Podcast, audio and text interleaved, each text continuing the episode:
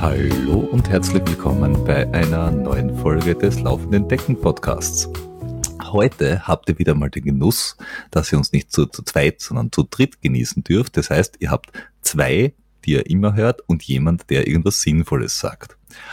Ähm, aber bevor wir dazu kommen, könnt ihr uns natürlich, wenn ihr es noch nicht tut, jetzt einmal kurz innehalten, in euch gehen, kontemplieren und bei Facebook auf Folgen drücken, dann geht's hier zu Instagram, geht auch auf Folgen, geht durch unsere ganze Timeline, freut euch, weil ihr uns sehen dürft. Dann geht ihr jetzt am besten zu Steady oder zu Patreon äh, und ähm, werdet eure Lobhudelungen los und Geld, weil von tollen Worten können wir uns ja nichts kaufen. Bier zum Beispiel, weil nur Bier hält unseren Körper schön und fit. Peter, ich oh. würde das oder gegen und tauschen. Natürlich, ja, ja, ja. Die, Ge- die geistige, die, die, die, die geistige Unterstützung ist natürlich auch sehr wichtig. Also das nennt man ja so die men- mentale Komponente. Das heißt, uns äh, zu, zu, zu, zu, äh, wie nennt man das? Ähm, ähm, preisen ist natürlich auch sehr wichtig. Äh, und wenn ihr mit dem allem fertig seid, dann äh, könnt ihr natürlich den Podcast abonnieren, aber das habt ihr sowieso schon gemacht, auch Rezensionen schreiben, damit es auch mehr, äh, damit quasi spread the word. Ja, und wenn es mit dem allem fertig seid, dann könnt ihr jetzt da anfangen, dass ihr die Folge genießt. Und mit mir ist, wie gesagt, nicht nur der Flo, den ihr ja schon kennt, hi Flo. Servus Peter. Sondern auch the one and only und in quasi jeder Folge erwähnte Trainer. Also der Trainer. Ja? Er hat eigentlich keinen Namen mehr. Er hat sich auch schon äh, wirklich, ähm, in seinem Pass steht nur noch der Trainer. Der Vorname, Trainer, Nachname. Aber ihr könnt auch Christoph zu ihm sagen. Ja, hallo Christoph. Ich meine, nach, nachdem du ja schon quasi omnipräsent bist, kennt man dich ja schon ein kleines bisschen. Aber, oh, Prost, Peter. Prost. Um dich oh. vielleicht noch besser kennenzulernen. Die obligatorische Einstiegsfrage. Wie bist du denn grundsätzlich einmal so ins, ins Sporteln gekommen? Du warst, du hast ja ein paar Jahre also, so bösartige Dinge gemacht, die drei Sportarten involviert. Aber magst du uns erklären, wie es da zugekommen ist? Ja, halli, hallo. Erstmal, danke für die Einladung. Und ähm, ja, wie begann das Ganze bei mir? Nach ja, jugendlichen Leichtsinn habe ich dann irgendwann beschlossen, ähm, so Anfang dreißig dann vielleicht auch wieder sportlich zu werden. Und, Bezeichnest du mit, äh, dich mit dreißig noch als jugendlich? Naja, danach. Ne? Also, aber Moment mal, wieder, das heißt, du warst in deiner Jugend auch schon sportlich? Genau, genau, in der Schule viel Leichtathletik, das hat durchaus Spaß gemacht, war aber leider zu kurz. Und ähm, ja, es kam dann halt der jugendliche Leichtsinn dazwischen, aber mit dreißig habe ich dann doch mal die Kurve gekratzt und bin wieder zurück zu den sportlichen Wurzeln gekehrt. Und ähm, ja, habe so wie, wie die meisten halt begonnen mit, mit kurzen Sachen. Laufen. Nennt man das, nennt man das nicht Tapering? Tapering, dieses, ja. Dieses Jahrzehnt zwischen zwanzig und dreißig, ja. Das ist Tapering. Nein, nein, das ist die ultimative, ultimative Superkompensation. Oh ja, wenn natürlich. Du, wenn du diese zehn Jahre lang nur säufst, dann katapultiert dich das in zwanzig Jahre sportliche Höchstleistungen. Ja, das wäre auch ein Ansatz, ja. Wohl wahr. Ja, und irgendwann ähm, war es dann soweit, nach einem lustigen Schwimmkurs, dass ein paar Freunde von mir und meine Wenigkeit gemeint haben, wir machen doch mal einen Triathlon. Das heißt, du bist schon gelaufen, so genau. Kürzere Sachen, dann hast du genau. bist geschwommen ja. und ein Radl hast du wahrscheinlich einfach daheim gehabt. Ja, das hat man da zu Hause oder besorgt man sich halt dann, ne? Das ist auch nicht so das... Aber du hast, du hast jetzt kein Radtraining gemacht, sondern du hast da einfach gar kein Radl besorgt. Ja, ja. Das Radltraining ist ja das Geringste. Ne? Also die meisten scheitern ja an der ersten Disziplin. Stimmt, Flo? Ich, äh, ich weiß nicht, wovon du sprichst. Flo, hast du denn ernsthaft irgendwie da Ambitionen gehabt, nein, nein, dich, nein, dich nass nein, nein, zu machen? Nein, nein, nein, nein, nein, nein, nein. Aber ich, ich, ich, ähm, wie soll ich sagen, ich kam vor zwei Jahren oder so, eineinhalb, kurz vom rechten Wege ab und war aber kurz im Sprint, äh, Schwimmtraining, wir haben das ja thematisiert. Mhm. Und der Christoph hat, hatte das Vergnügen, mir zu sagen, die vielen Wege, in denen ich falsch, ich will nicht mal sagen, ob man das Schwimmen nennen kann, was ich gemacht habe, mich im Wasser irgendwie hilflos verbewegt, fortbewegt habe. Also du hast dich quasi gesuhlt. Richtig. Aber ähm, ich, ich glaube ja, dass das Komplexeste beim Triathlon die Wechselzone ist. Also das, das würde mich logistisch im Kopf einfach völlig überfordern. Wenn du alternative Schwäche hast, dann ist das vielleicht durchaus ja, möglich. Sind nicht die, meist, die meisten und die komplexesten Regeln im Triathlon in der Wechselzone? Wann du was wie machen darfst und wann du die Schuhe anziehen darfst und den Helm aufsetzen und wo du laufen und aufsteigen und absteigen und bist du deppert. Keine Sorge, Peter, wir machen das schon, so schwierig ist es nicht. Es ich gibt ja auch Wechselzonen.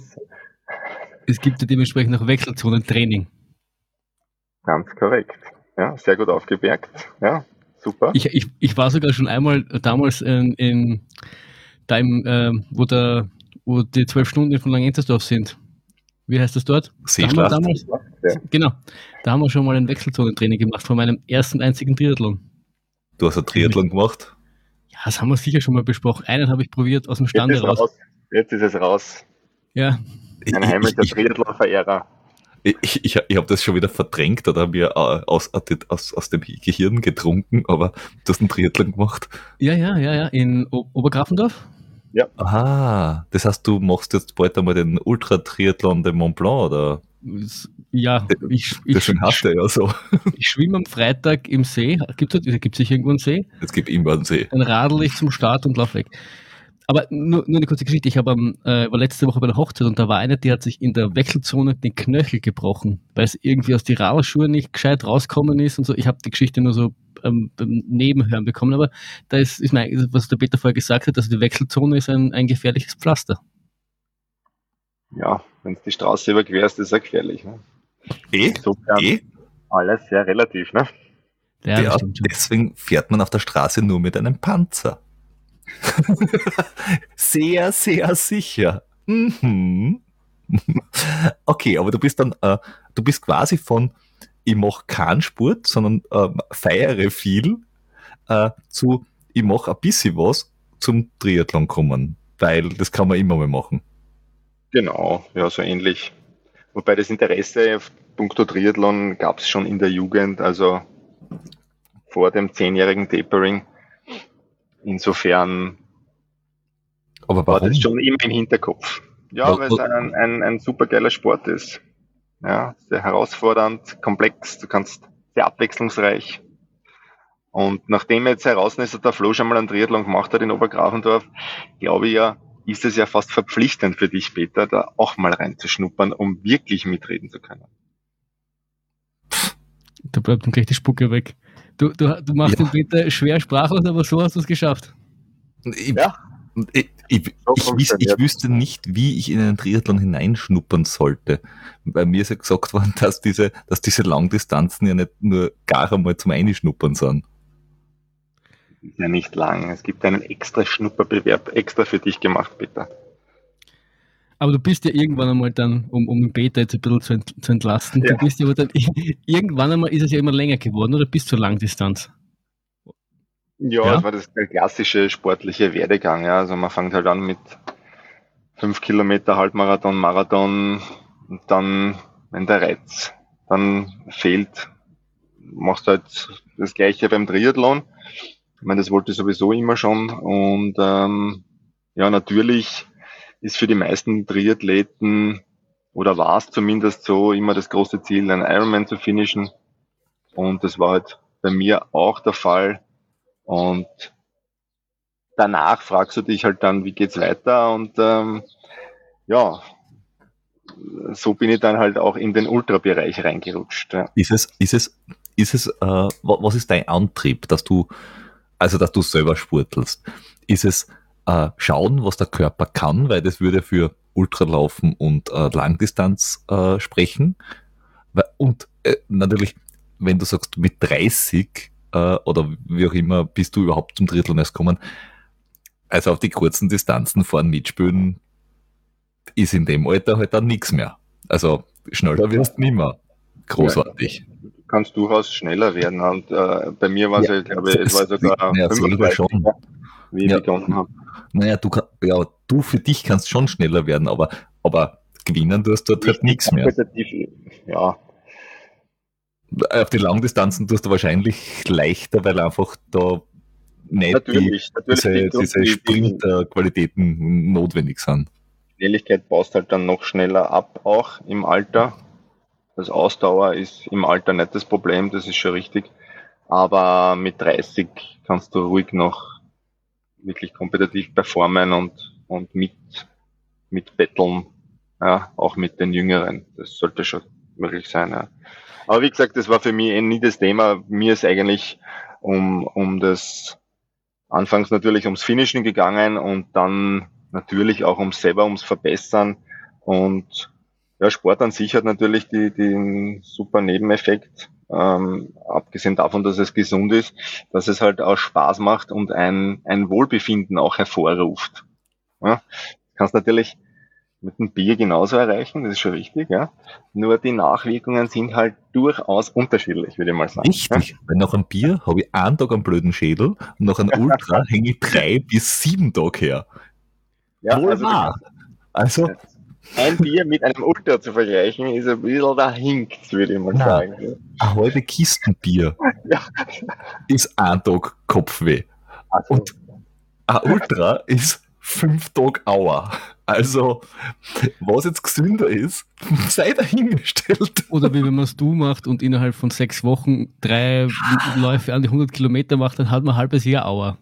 Aber das ist dann ungefähr wie, wie fünf Kisten Bier trinken. Wobei, wobei, also aus einer Trainersicht ist es ja in einer Periodisierung dann quasi die Wettkampfperiode, wo man einfach einmal alles macht. Oder? Vielleicht? Das, das, das ist sicher keine Überbelastung, oder? Deine, deine Taktik da? Ja. Also Peter, ich glaube, das würde jetzt den Rahmen sprengen, wenn wir da über deine Wettkampfplanung oder Planung, das gibt ja nicht. Planung ist vielleicht ein bisschen hoch, Planung ist vielleicht ein bisschen hochgegriffen. No. Aber ja, also aus Trainersicht würde ich mal sagen, es ist sehr super optimal, wie du das angehst, das Ganze. Das ist aber sehr, sehr diplomatisch ausgedrückt, das ja. finde ich gut. Ja. Hm. Aber was ich vorher noch sagen wollte zum, zum Kompetitiven, äh, der Triathlon hat, glaube ich, den Vorteil, dass sie mit diesem Altersklassending äh, es relativ gut schaffen, dass du quasi auch noch im ho- hohen Alter kompetitiv bist oder das Gefühl hast, kompetitiv zu sein, weil du ja, wenn du in deiner Altersklasse gut bist und du kämpfst ja dort mit Leuten, die ähnliche Voraussetzungen haben, dann kommst du noch immer nach Kona oder, oder sonst wohin. Ach so, was jetzt, ja, stimmt. Was jetzt im, im Laufen nicht so vordergründig ist, ja, gefühlt. Ja. Du gewinnst auch deine Altersklasse, aber das ist nicht so wichtig wie jetzt im Triathlon, habe ich das Gefühl. Ich würde diese Altersklassen-Rankings jetzt nicht so unterschätzen. Gerade wenn man von Kona spricht, da gibt es schon Qualifikationszeiten, die du erreichen musst, auch mit in der M fünfzig, wo du wirklich sehr viel Training rein investieren musst. Ja, also Nein, eher, ich würde das ja schon mit, mit, mit, mit Laufen kann man das schon auch durchaus vergleichen. Also da, wenn du da einen Stockerlplatz machst im Laufen, ist das ähnlich, ähnlich hart wie im Triathlon. Also das war mal. Naja, ja. was ich beim Triathlon, würde ich, würde was ich beim Triathlon, was halt diese Ironman Group, glaube ich, ganz gut hinkriegt hat, das ist, dass diese ganzen Qualifikationsrennen in der allgemeinen Klasse und in der M, weiß ich nicht, dreißig bis achtzig oder was auch immer, äh, das sind zwar für die Altersklasse für sich immer sehr hart, aber sie werden in Hawaii alle gemeinsam an den Start gehen und dort Dinge tun. Und bei viel von diesen äh, Leichtathletik-Teilen hast du zwar auch Altersklassen beim Volkslauf in Rupertstal und Neustift und weiß ich nicht was, aber äh, bei den, bei den, also bei, bei äh, großen Events, dann tritt halt irgendwer äh, bei Leichtathletik E M oder sonst irgendwas, treten die zwanzigjährigen an, die fünfundzwanzigjährigen.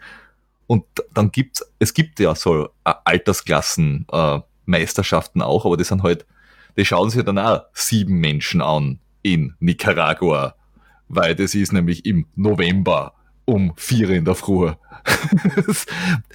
Und das haben sie bei der Ironman Group, glaube ich, echt super hingekriegt, dass sie sagen, äh, es sind unterschiedliche Leistungen, es sind, nein, es sind unterschiedliche Zeiten, aber die Leistung, die die Menschen bringen in ihrer Altersklasse, sind, ist vergleichbar wieder und deswegen lassen wir es alle gemeinsam an den Start gehen. Das finde ich als, als sehr positiv sogar bei dieser, bei dieser Ironman Group, auch wenn die viele Leute für nicht so geil finden.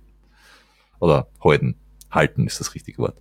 Generell hast du den Vorteil, dass du halt auch mit Profis am Start bist und das hast du halt sonst meines Wissens nach kaum irgendwo, ja, in dieser Konstellation und das ist natürlich auch eine tolle Sache, ja. Keine, keine Frage. Hm. Jetzt okay, hast du, also du, du hast jetzt also kurz, äh, mittel, Langdistanz gemacht, hast dann einen Ironman gefinisht oder mehrere. Genau.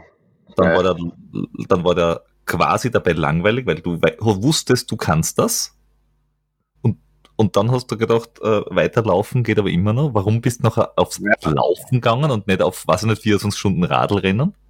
Auch bei mir kommt das Leben manchmal dazwischen und deswegen war das nicht nur abgehakt und mag nicht mehr, sondern auch ein Kompromiss aus familiärer Sicht, dass man sagt, okay, dieses intensive und zeitintensive Training lassen wir mal äh, beiseite und äh, ähm, einmal Fokus woanders legen, da ein bisschen runter, äh, was die Zeit betrifft und dann erst äh, wesentlich später habe ich dann erst begonnen mit den wirklichen langen Sachen, weil natürlich äh, ja äh, der Reiz immer immer im Vordergrund stand, ja, und beim Ultra speziell finde ich ist ja das das Tolle, dass man sich wirklich nur, außer man ist noch wirklich jung und und leistungsfähig, dass man sich ja nur an sich misst und an dem Finish an sich, ja,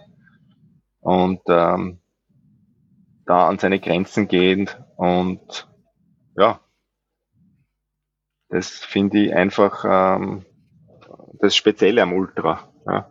Ja, und ich glaube auch jetzt im, im Gegensatz zum vierundzwanzig Stunden Radeln ist Ultralaufen auch weitaus weniger zeitintensiv. Wenn es da die, die Radleinheiten, da, das sind so sieben, acht Stunden jetzt wahrscheinlich normal. Wenn es für ein U T M B trainierst, vielleicht auch, aber das machst du halt auch nicht alle Jahre, denke ich. Aber wenn es jetzt so bis hundert Kilometer bleibst, ist es wahrscheinlich äh, mit ein bisschen Motivation noch eher machbarer als jetzt. Da, da, da tun es fünf, sechs Stunden die Woche auch. Richtig. Da bist, bist man du, aber... Viele unserer Hörer sehen das Gesicht eines Profitrainers nicht im Moment. Wir schon. Ich weiß nicht, fünf, sechs Stunden muss doch reichen. Wofür, genau? Nee, wenn man einen Hunderter laufen will. Ah. Nein. Oh. Ja. Nicht? Wirkt es nicht überzeugt, Peter? Also das, was ich aus dem Blick irgendwie herauslese. Wenn man davon aber ausgeht, dass für lange Distanzen eine aerobe Ausdauerfähigkeit ganz günstig wäre, musst du ja davon ausgehen, dass du das mit sechs Stunden nicht so unbedingt wirklich schnell förderst. Ja. Ja, Peter, da hörst du das. Also, wäre schon gut, wenn es ein bisschen mehr wäre. Also, Ver- ver- verstanden habe ich es ja schon, aber was, man, was meinst du mit aerobe Aus, äh, Ausdauer? Ja, also, aerobe Leistungsfähigkeit, ja, du solltest ja, deine hundert Kilometer ist ja kein Sprint, ja. Auch wenn du es am Anfang immer glaubst, offenbar, ja, also so von Erzählungen und etlichen Podcast-Folgen herausgehört habe, ja. Ja, ja schon, aber ich dachte, es geht doch eher um Leidensfähigkeit. Das sicher auch. Aber kurz, kurz Dings, ähm, jetzt, jetzt ist, ist, ist, der Werdegang quasi ist recht typisch. Also ich fange irgendwie kurz an, ich mache ein bisschen länger, ich laufe auch irgendwie ultra. Wann, wann kam dann irgendwie dieses Trainer-Ding dazu? Weil ich kann mich erinnern, wie wir angefangen haben, oder wie du angefangen hast, mir meine Trainingspläne zu schreiben, hast du das ja noch ähm, ganz stark nebenberuflich gemacht. Also wie, wie kam irgendwie dieses Interesse in die Richtung, dann irgendwie mehr machen zu wollen, als nur partizipieren? Ja, mir hat das eigentlich das Thema, die Thematiken immer sehr interessiert, ähm, hinsichtlich äh, in erster Linie meiner Trainingssteuerung. Dazu kam dann noch ein Freund, mit dem ich mich immer gematcht habe. Und ja, so begann das dann, dass ich halt nicht nur für mich Trainingsplan geschrieben habe, sondern auch für ihn. Und das ist dann immer, immer mehr geworden. Und ja, letztendlich mich dazu entschieden, mit einer Ausbildung das Ganze auf ordentliche Füße zu stellen, und habe ähm, eben bei der B S B A etliche Trainerkurse gemacht, beziehungsweise Instruktorenkurse, diese mehrstufige äh, Trainerausbildung, wo ich auch immer noch drinnen bin, also Weiterbildung steht da auch weiterhin am Programm. Und, und äh, war, war, das, war das was, was du gesagt hast, du willst das machen, also hast du die bei diesen Trainerkursen angemeldet, weil du gesagt hast, du willst jetzt Trainer sein, oder hast du dort angemeldet, damit du für dich selber lernst, wie ja, du dein ja. Training besser machst? Also quasi ja. eher aus Eigen... Ja, ja aus Eigeninteresse. Anfänglich war das eher aus Eigenoptimierung, wie du sagst, oder Eigeninteresse, ähm, um gewisse Dinge halt auch noch besser zu verstehen. Ähm, ja, aber nachdem das irgendwie... ja, Fahrt aufgenommen hat und immer mehr Athleten worden sind, ähm, hat mir das dann durchaus Spaß gemacht und habe mich dann halt über die Jahre damit auseinandergesetzt, wie wie machen, wie weiter tun, und ähm, ja, habe dann den Sprung in die Selbstständigkeit gewagt und mache das ähm, jetzt. Über die Jahre, wie wie lang ist das? Also von wie vielen ja, Jahren reden wir da? Losgegangen ist das Ganze vor zehn Jahren circa. Und meine erste Instruktorenausbildung habe ich zwanzig vierzehn gemacht, und ja, selbstständig bin ich seit zwanzig neunzehn, glaube ich. Ja. Mhm. Man munkelt ja unter vorgehaltener Hand äh, in all den Jahren. Ich bin noch immer, ich bin noch immer der einzige, also ich bin immer der Lieblingsschüler. Also ich, ich, ich nehme mich für ihn ja, oft Musterschüler. Ich finde einfach, das ist der einzige, das ist der einzige Name, der das wirklich beschreibt. Ich habe ihm quasi im Trainer-Business so ein bisschen das, ich bin sein, sein, sein Nordstern quasi. Ja, ja, stimmt. Ich glaube, bei dir sieht er immer, da muss noch mehr gehen. Also das kann es noch nicht gewesen sein. Bei allen anderen denkt er sich, ja, denen habe ich was beigebracht, das passt. Und bei dir denkt er sich jedes Mal, das darf doch nicht wahr sein, seit fünf oder sechs Jahren sage ich es ihm, und da geht immer noch was. Ja. Das ist, ich habe das jetzt nur sehr positiv gehört. Er sieht mein Potenzial und erkennt, dass er durch, durch optimales Trainingsplan schreiben einfach noch mehr rausholen kann. Kennst du den Herrn Sisyphus und den Stein? Ja. Ja, du bist sein Rolling Stone. Das darfst du ihm nicht sagen. Christopher weg. Aber weil du das gerade gesagt hast, du Uh, hast das nebenher gemacht, hast also Hauptjob gehabt, hast nebenbei Trainingsausbildung gemacht und hast gesagt, oh, ist eigentlich ganz geil. Uh, im, im, im, im, gerade bei uns, nachdem wir ja alle im selben Team unterwegs sind und du ja uh, quasi der uh, in politischen Kreisen würde man sagen Messias uh, oder wie heißt das, uh, der Oberhannes, uh, der, der Pflanzenfresser bist. Obmann, genau, danke. So heißt das Zauberwort. Wobei Oberhannes eigentlich auch ein netter Titel wäre. Ähm. Oberhoshi. Ja. Genau, der Oberhoshi, volle Kanne. Äh, ähm, bist du ja da jetzt da quasi voll in diesem ganzen äh, Vereins- und, und Trainer-Dasein drinnen. Ähm, die Frage ist nur, Wie viele, wie viele Athletinnen kannst du eigentlich quasi gut gleichzeitig betreuen? Also wie viel, wie viel schafft man da eigentlich?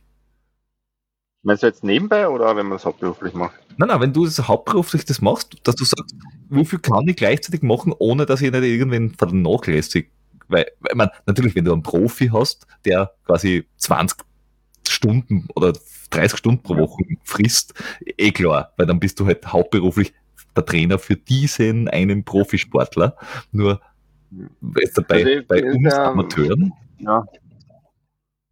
Durchaus, durchaus schwierige Frage, weil es immer natürlich auch auf die Zielsetzung des Einzelnen ankommt und auf die Betreuungsintensitätswünsche, sage ich jetzt einmal. Ja, ähm, deswegen habe ich auch unterschiedliche Pakete im Angebot, je nach Betreuungswunsch, und dementsprechend unterscheidet sich das natürlich dann auch vom zeitlichen Aufwand her. Ähm, ob du jetzt äh, vier Wochen im Voraus planst oder jede Woche einzeln, ist natürlich ein Unterschied. Ja. Und ich glaube, da gibt es auch sowas mit, mit äh, das Thema Erreichbarkeit, wie schnell antwortet man und äh, wie... wie ja, genau, ja. Wie, das war quasi ein, ein, ein, ein Trainer-S L A. Ja. So ist es, ja. Ja. Sehr schön. Nachdem, ja, nachdem ja auch ich aus der I T komme, ähm, kann man das durchaus...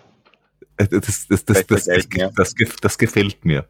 Ja, und wenn ich jetzt da, wenn ich jetzt da alles mit, wenn ich jetzt da quasi Training mit alles und scharf haben will, äh, ja. kann, kann, kann sich das der Hobbysportler überhaupt leisten? Ich denke schon, ja, sonst würde ja, man es ja auch also, nicht anbieten und auch meine Mitbewerberinnen nicht zur Hand haben. Ähm, es kostet ja nicht die Welt. Ja, und wenn man das runterbricht und dann verzichtest halt einmal vielleicht auf ein, zwei Bier oder Essen, dann geht sich das schon aus. Essen, okay, passt. Ja. Verstanden. Nein, Essen wird immer bewertet. Ich, ich, ich meine, das, das ist, glaube ich, ein Argument, dass, dass, dass man dann oft, oft, oft hört, ob, ob, ob, ob, was das quasi bringt und ob das so viel wert ist. Ich glaube schon, dass das halt viel bringt, weil du dir, dir A, keine Gedanken über deinen Trainingsplan machen musst. Und also bei mir war es früher immer so, dann machst du Gedanken, ist das jetzt zu viel, ist das zu wenig, und dann, wenn es dann ein großes Event hast, so wie der U T M B, über den wir hoffentlich jetzt dann noch bald diskutieren werden, äh, dann, machst, dann tendierst du dazu, zu viel zu machen, weil, weil du halt keinen hast, der sich da irgendwie genau auskennt. Dann laufst du in die Verletzung, dann, bist du wieder, dann musst du wieder aussetzen. Also ich glaube, das ist halt genauso wie mit Physiotherapeuten und mit sonstigen Dingen, das ist halt äh, wohl, wohl äh, ähm, ich habe da zwei invest- Fragen. Investiertes Geld, ja? Ich habe da zwei Fragen. Was meinst du mit zu viel machen? Und was meinst du mit zu viel Gedanken machen? Ja, nicht jeder ist so wie du, Peter, sondern es gibt Leute, die sich da wirklich äh, Gedanken machen wollen, wie sie trainieren und Why? einen Plan haben wollen. Aber das, das bringt mich auf eine, auf eine sehr interessante Frage. Also es ist off, offenbar ist es schwierig, aber reden wir, ähm, wenn, wenn du sagst wirklich, wie viele Leute du gut gleichzeitig betreuen kannst, reden wir jetzt davon, fünf, zehn, fünfzig, hundert, also nur um eine Größenordnung, ein Gefühl zu kriegen, weil äh, mir ist klar, also Sportart ist sagen, auch wieder unterschiedlich. Ja, ja. Na, also ich würde sagen so ähm, fünfundzwanzig plus minus, ja, je nachdem. Ähm, also dann denke ich, wird es schon schwierig, um da wirklich die Qualität aufrechtzuerhalten. Also du, du musst pro, pro Person musst du ein bis zwei Stunden pro Woche auf alle Fälle rechnen. Würde, also kannst im du rechnen, ja. ja, ja. Würde, würde überschlagsmäßig, ja. ja. ja. ja. Ähm. Aber wie gesagt, es kommt halt alles aufs, aufs Modell drauf an, wie du das, wie du das handhabst und ähm, wie, wie sehr du eben den Fokus auch auf Qualität legst. Und ja. Ne, ne, Triathlon-Training wird auch... vierzig Athleten betreuen, ja, also ja. Ähm, ja, weiß ich nicht, wie das dann funktionieren soll, aber wird sicher auch ein gutes Konzept sein. Ja. Nein, es kommt wahrscheinlich auch darauf an, wenn du sagst, du hast, du hast nur äh, du hast nur Mitteldistanz und, äh, oder, oder, oder Leichtathletik-Leute zwischen, was sind fünftausend Meter und Halbmarathon, dann wird es wahrscheinlich sein, also wenn du eine relativ homogene Uh, Masse an Trainierenden hast, dann wird es einfacher sein, wie wenn du auch sehr mhm. unterschiedliche uh, Athletinnen schafft hast, die zwischen Triathlon, Sprintdistanz bis U T M B alles drinnen hat.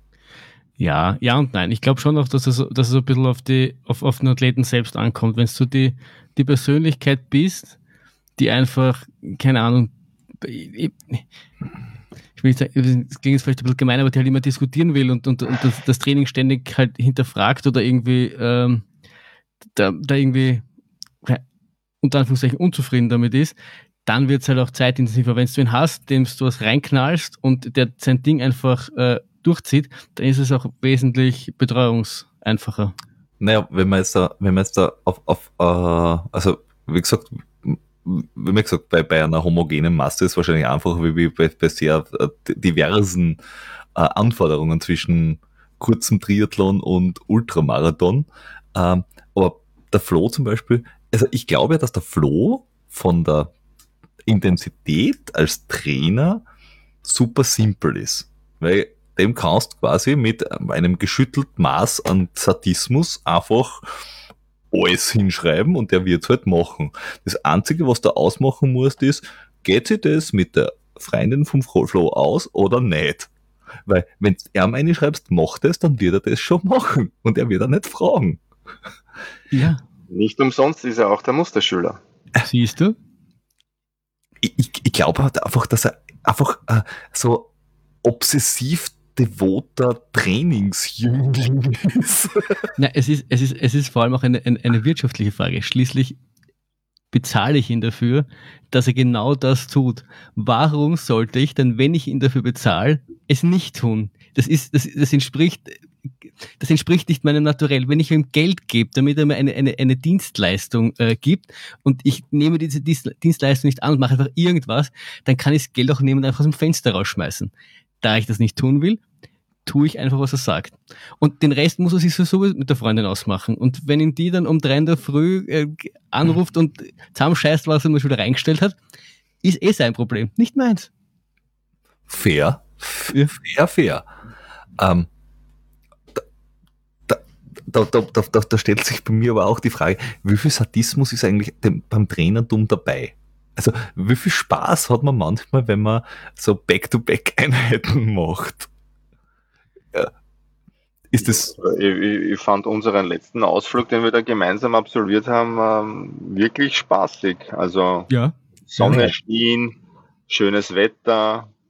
Ja. Verlaufen habt ihr euch, aber nein, wenn man selber mitmacht, dann ist es ja was anderes. Aber wenn du ihm jetzt, weiß ich nicht, äh, oh, weiß, drei, drei, äh, im, im, im Jänner drei Tempoblöcke reintust, was du denken kannst, dass es auf einer Geilheitsskala von null bis null Komma zwei ganz unten ist.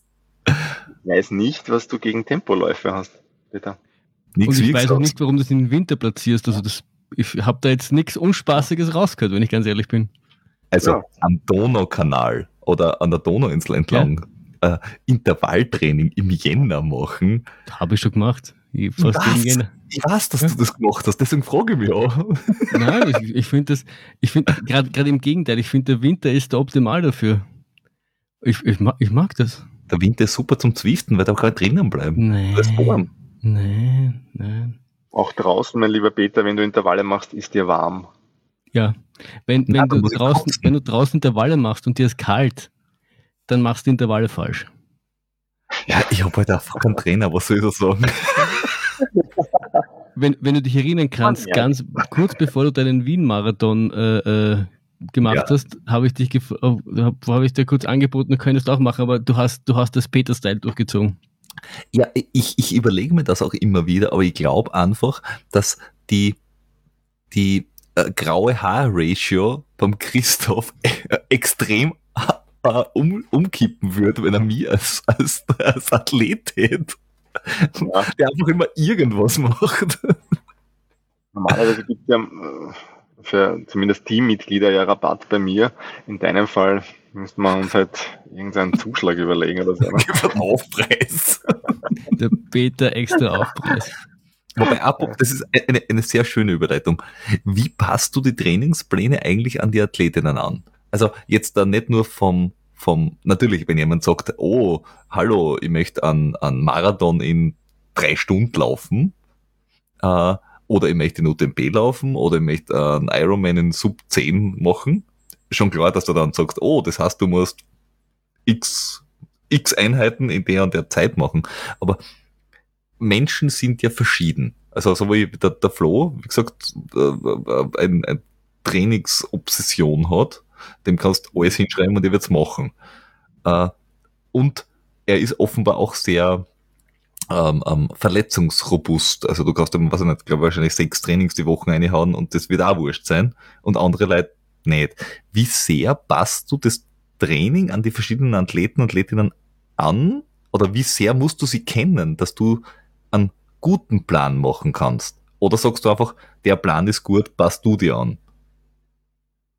Nein, nein, das auf keinen Fall. Natürlich musst du individuell auf, auf die Athletinnen und Athleten eingehen und ähm, halt aufgrund ihres derzeitigen Standes und der Historie und Trainingserfahrung halt dann versuchen, äh, genau dort anzusetzen, äh, wenn man beginnt äh, im Training, dass es äh, nicht unter- und nicht überfordert und eben auch Spaß macht. Und das ist halt die, die große Herausforderung, gerade am, am Beginn.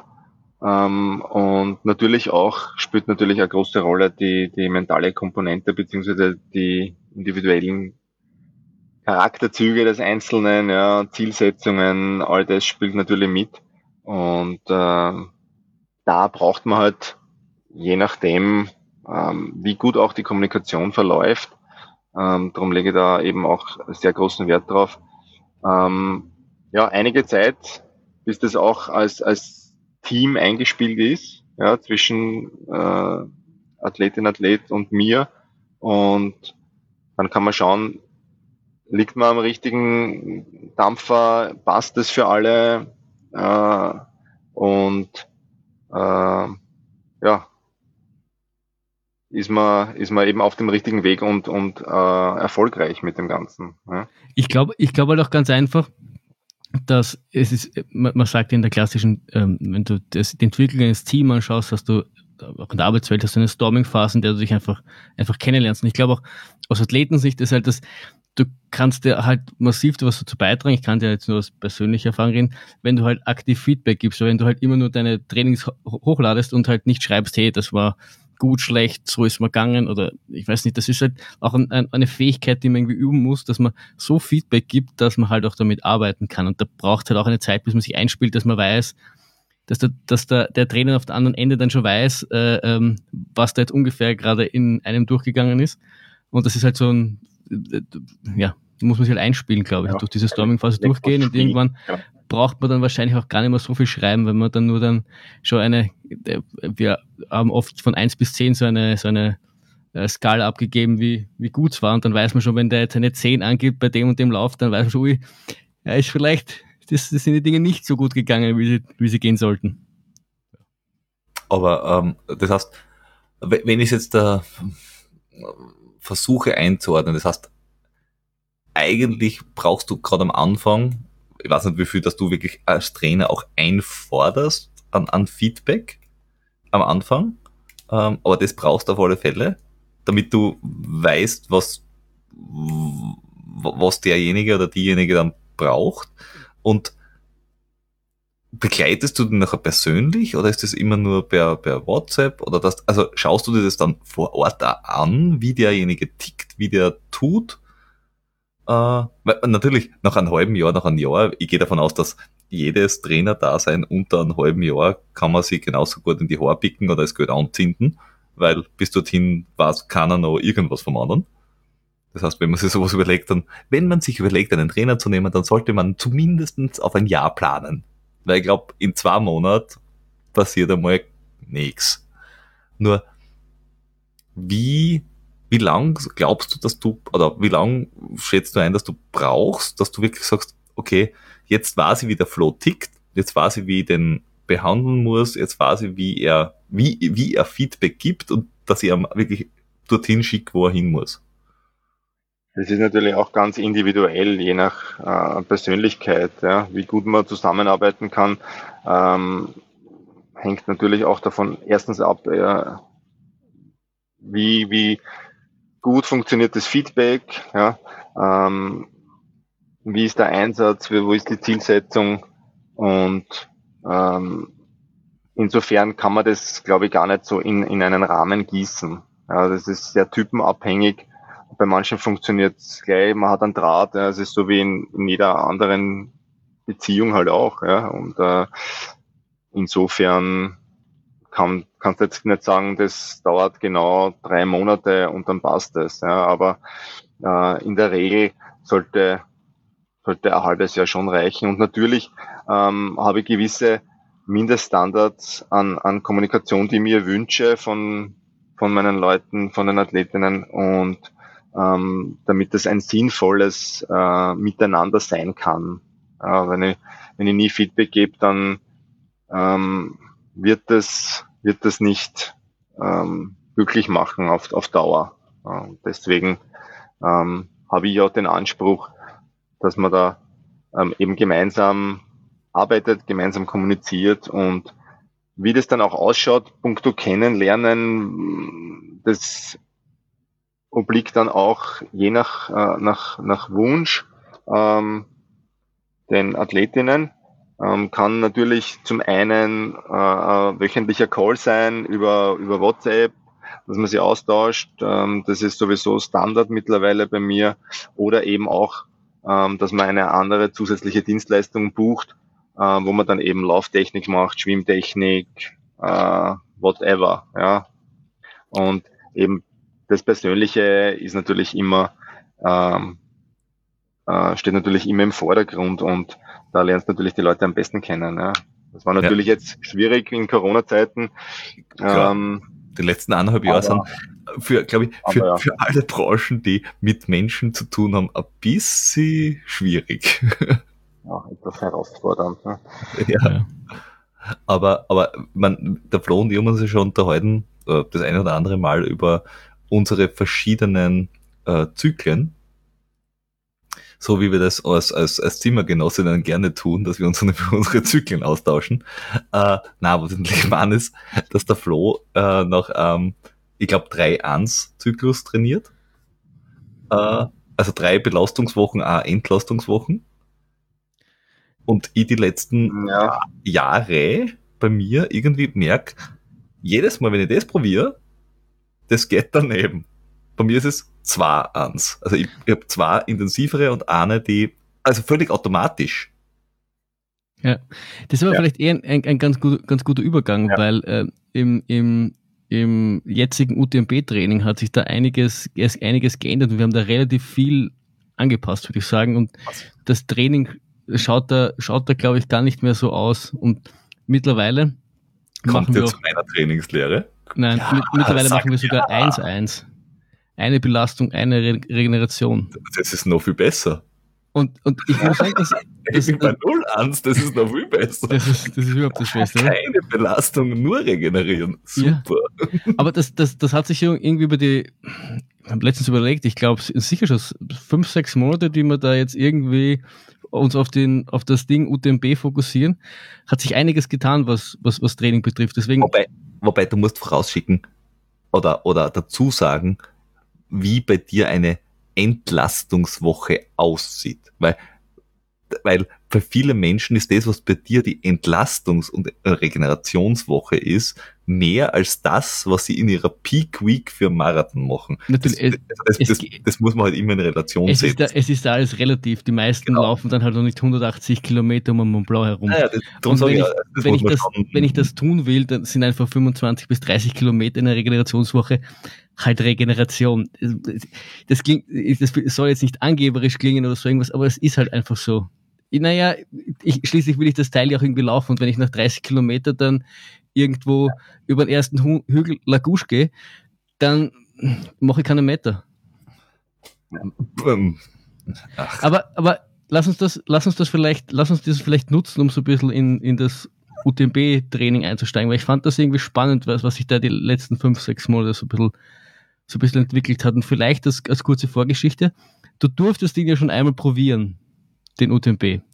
Ja, das ist korrekt. zwanzig achtzehn habe ich mich äh, im Schweiße meines Angesichts dafür qualifiziert, gerade noch, obwohl ich bei meinem geplanten letzten Lauf ein, mein erstes D N F hatte, äh, was wirklich recht hart war für mich. Und habe dann, weil das Jahr, das war im, in Dalmatien im, im Oktober, glaube ich, war das, und äh, ja, du warst eh auch dabei, Flo. Ja, ich war dabei. Gibt sogar eine Podcast-Folge, da habe ich noch alleine gepodcast. Peter verlinken. ja, so lange ist das her. Mhm. Ja, da hat es etliche D N Fs gegeben, wenn ich mich so recht erinnere. Ja, Flo, ja, auch, glaube ich, davon betroffen. Mhm. Ja, immer unschön, sowas. Ähm, ja, lange Rede, kurzer Sinn. Ich habe dann versucht,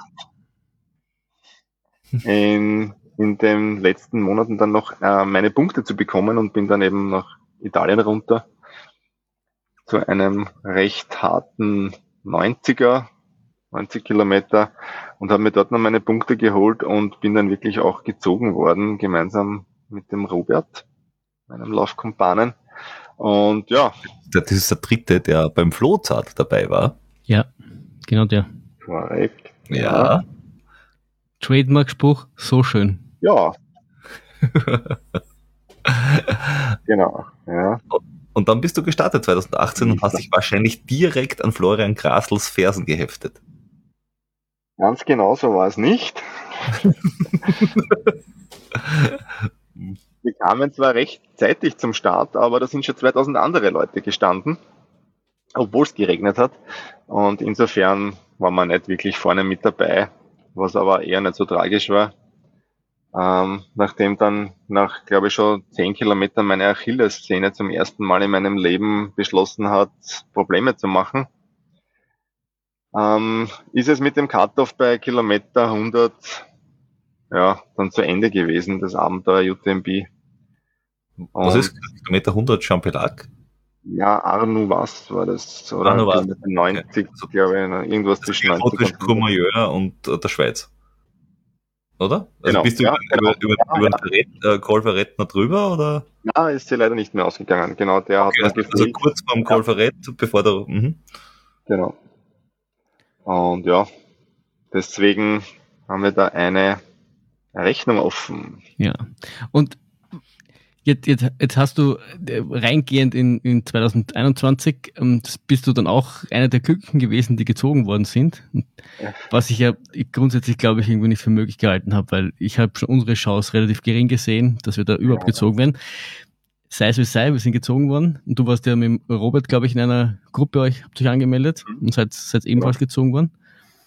Jetzt, jetzt hast du das, hast du das Ding ja schon mal hundert Kilometer versucht und schon einmal dafür trainiert. Was waren so initial deine Schlüsse, was du im Vergleich zum zwanzig achtzehn besser machen wolltest?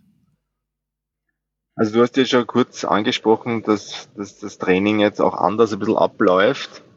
Ähm, definitiv anders als, als beim letzten Mal sind mehr Umfänge und mehr Höhenmeter und auch wesentlich mehr Back-to-Back-Geschichten, und vom Trainingsprinzip her habe ich mich sehr inspirieren lassen vom Buch von Kilian ähm, und dem Scott Johnson.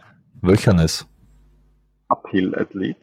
Okay, ne, weil der Kilian hat ja drei. Genau, ja. Glaube ich hat, ja. Und ähm, das war durchaus Ja, ähm, ich würde jetzt nicht sagen ein Game Changer, aber sehr inspirierend, auch hinsichtlich eben der anaeroben Entwicklungsmöglichkeit und äh, des Zugangs zu dem Ganzen aus trainingswissenschaftlicher Sicht, weil er in der Regel immer, immer nur die anaerobe Schwelle gilt oder herangezogen wird für, für jegliche, ja, prozentuale Runterbrechungen auf Trainingsbereiche und so weiter. Also äh, ja, wird immer die anaerobe Schwelle herangezogen und dann wird eingeteilt meistens an der.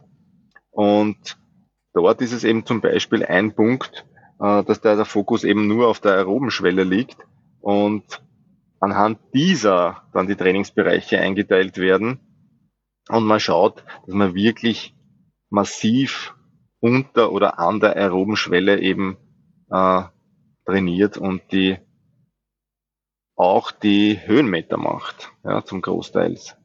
Und, und das ist natürlich dann ja ein ganz anderer Zugang, finde ich. Ganz, ganz, ganz, ganz blöde Frage dazu. Ähm, ähm, wie, weil du, du hast es ja schon gemacht. Also du hast Triathlon gemacht, du hast Langdistanz gemacht, du hast äh, in U T M B versucht, ähm, du hast dich hier weitergebildet. um ein guter Trainer zu sein, wie viel muss man selbst können in der jeweiligen Sportart? Also quasi um den, um den, um die Athletinnen überhaupt zu verstehen. Weil wenn du jetzt da, was nicht, ein zehn Kilometer Trainer bist und was nicht von einer anderen Schwelle ausgehst und irgendwer sagt, oh, ich mache ein U T M B, äh, hier zehntausend Höhenmeter, dann hast du ja keine Ahnung von irgendwas. Naja, eigenes, eigene, eigene Praxis ist immer, immer von Vorteil und in, ja, ist zu einem gewissen Grad auch notwendig, würde ich mal sagen. Mhm. Ähm, aber es gibt ja auch etliche Beispiele von, von Trainern, die jetzt nicht unbedingt oder zumindest nicht gut sind in ihrer oder nicht äh, leistungsmäßig äh, so gut sind wie, wie die Schützlinge. Ja, ja gut, aber leistungsmäßig ist ja eine andere Geschichte. Man, ich, bin, ich bin davon überzeugt, dass der Trainer vom Kilian Jornet nicht so gut ist wie der Kilian Jornet. Oh, Überraschung. Aber, aber also ein gewisses Grundverständnis musst du ja haben, oder? Ja, ja. ja ist, natürlich, ist natürlich hilfreich. Ja. ja. Ähm, aber äh, würde jetzt nichts dagegen sprechen, zum Beispiel, äh, wenn ich sage, okay, ähm, ein Ultraradfahrer möchte Trainingsbetreuung haben. Okay. Äh, okay, weil es ist Endurance, Endurance quasi. Genau. Ja. Mhm. Ich glaube, bei, bei, den, bei den Spezifikern sind, wenn es um wie esse ich, wie die spezifischen Wehwehchen, die dann irgendwie im, im Ultraradfahren auftreten können. Ich habe es nämlich heute gerade erst den Podcast von Christoph Strasser gehört, weil wir in der letzten Folge auch hatten mit seinem vierundzwanzig Stunden Weltrekord aufgestellt hat und irgendwie mit ja. den Satteleinstellungen, die er da in, in früheren ja. Jahren irgendwie, das sind halt dann, sage ich mal, Sportspezifika, die einem dann vielleicht ein paar Zahl fehlen, aber da kann man, kommt man dann auch irgendwie wieder ja, rein. Ja, aber, aber, aber Diäto, also eine Sportdiätologin für Ultra-Ausdauerathleten wird wahrscheinlich äh, einen, einen äh, Timothy Olsen, der den Pacific Crest Trail, also diese, was sind das, viertausend Kilometer oder so macht, mhm. genauso gut betreuen können wie an, ja, ja. an Christoph Strasser am Radl oder sonst was. Das ja. ist schon klar. Nur mir ist es darum gegangen, ob du, musst du Ultrasportler sein, um Ultraathleten zu verstehen? Also was, was sie denn überhaupt tun? Ja. Ja. Das, ich glaub, glaube ich, wäre schon sehr hilfreich, ja, weil gerade im Ultrasportbereich ähm, geht sehr viel um die mentale Komponente und wenn du das selbst erlebt hast und, und gespürt hast, dann kannst du es natürlich viel besser nachvollziehen. Ja. Ja. Also, und ansonsten ist es natürlich bei technischen Disziplinen von Vorteil, wenn du das zumindest theoretisch weißt, ja, sonst wird es auch schwierig als Coach. Ist klar. Ähm, ähm, aber gerade wie du sagst, im, im Ultra-Bereich geht es jetzt nicht äh, unmittelbar um Technik, sondern eher gerade eben ums Herzblut und, und die mentale Einstellung. Und da macht es natürlich Sinn, wenn du, wenn du selber das auch miterlebt hast und weißt, wie sich das anfühlt und ja, weißt, wie das ist, wenn das schlecht ist oder ja, wenn es einfach, wenn du merkst, wenn, wenn, wenn der Körper nicht mehr will und äh, du dann eben im Kopf entscheidest, dass es weitergeht. Betreust du eigentlich Athleten auch während dem Wettkampf? Also jetzt, ich weiß, du betreust Athletinnen im Wettkampf bei zum Beispiel die, die, die äh, Sabrina, bei die vierundzwanzig Stunden Wettkämpfe und so weiter, stehst du an der Seite und du laufst da zum Teil mit und so weiter und so fort. Das ist, äh, das kriege ich mit, dass du das tust. Da weiß ich nicht, ob du das als, als, als Trainer machst oder einfach nur, weil du sie unterstützt oder beides? Ja, das machst du natürlich schon. In meinem Fall mache ich es als, als Coach und ähm, zusätzlich natürlich auch als Support und äh, auch einige Freunde als Support, weil es natürlich sehr hilfreich ist bei vierundzwanzig Stunden, wenn du im Kreis rennst, dass du immer jemanden hast, der dich dabei unterstützt. Ja. Und, äh, aber, aber wenn der, der Flo jetzt da, man, jetzt dieses Jahr ist es ein bisschen blöd, wenn es beide beim U T M B startet, dass er die anruft nach hundertzehn Kilometer, weil du sagst, ja, ja, ich bin sieben Kilometer vor oder hinter dir. So, hm. Aber so, ne, nehmen wir mal an, einer, also du würdest jetzt nicht laufen. Ja, wäre das, dann quasi, wär, wär das dann quasi, oder was, wo du sagst, das erwartest du, dass dir der Flo irgendwann anruft und sagst, ich habe eigentlich keinen Bock mehr, ich mag nicht mehr, hör auf und irgendwas ja, und du baust ihm dann auf, oder? Na, erwarten tue ich es nicht. Es obliegt ja dem, dem Athleten oder der Athletin, äh, was sie da an Bedürfnissen hat. Aber ja, beim U T M B würde es schon Sinn machen, wenn man supportet. Ja, wie man, wie man, oder wie ich auch gesehen habe. Ja, also das ist ganz großartig, wenn es nicht alles mitschleppen musst oder nicht alles dann an Eventualitäten im Dropback platzieren musst, sondern wenn es da eine Support-Crew hast, macht es im Fall eines U T M B wirklich, wirklich Sinn. Ja, und ansonsten. Ja, und mental natürlich auch. Ja.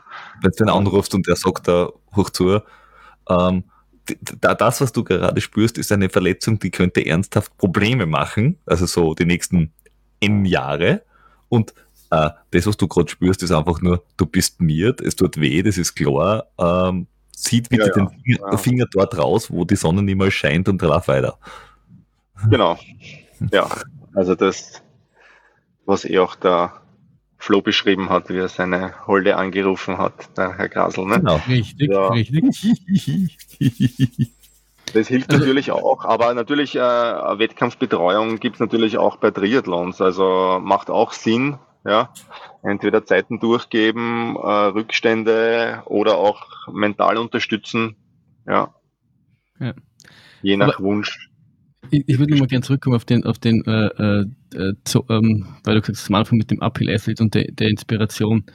Das, das war nämlich was, was mir anfänglich äh, sehr schwer gefallen ist. Also wir, wir, wir sind ja mit einem Laktattest gestartet äh, und dann habe ich meine neuen Zonen, Zonen bekommen und plötzlich musste ich da äh, Anstiege, gefühlt habe ich sie runtergehen müssen, damit ich meine Pulsbereiche am Anfang halten kann. Also da, da gehst du irgendwie zwei Schritte in, in zweiprozentiger Steigung bergauf und plötzlich bist du wieder eine Zone zu weit drüber. Also das war schon am Anfang herausfordernd. Ich weiß nicht, wie es dir da gegangen ist mit, mit deinen Bereichen, aber d- d- am Anfang... Sprichst du das mit mir oder sprichst du das gerade mit, mit, mit Christoph? Weil meine Bereiche... Ja, beim deine, Bereiche deine Bereiche sind munter oder schlafend, oder? Oder betrunken. Ja. Also ich schaue schon manchmal auf die Pulswerte.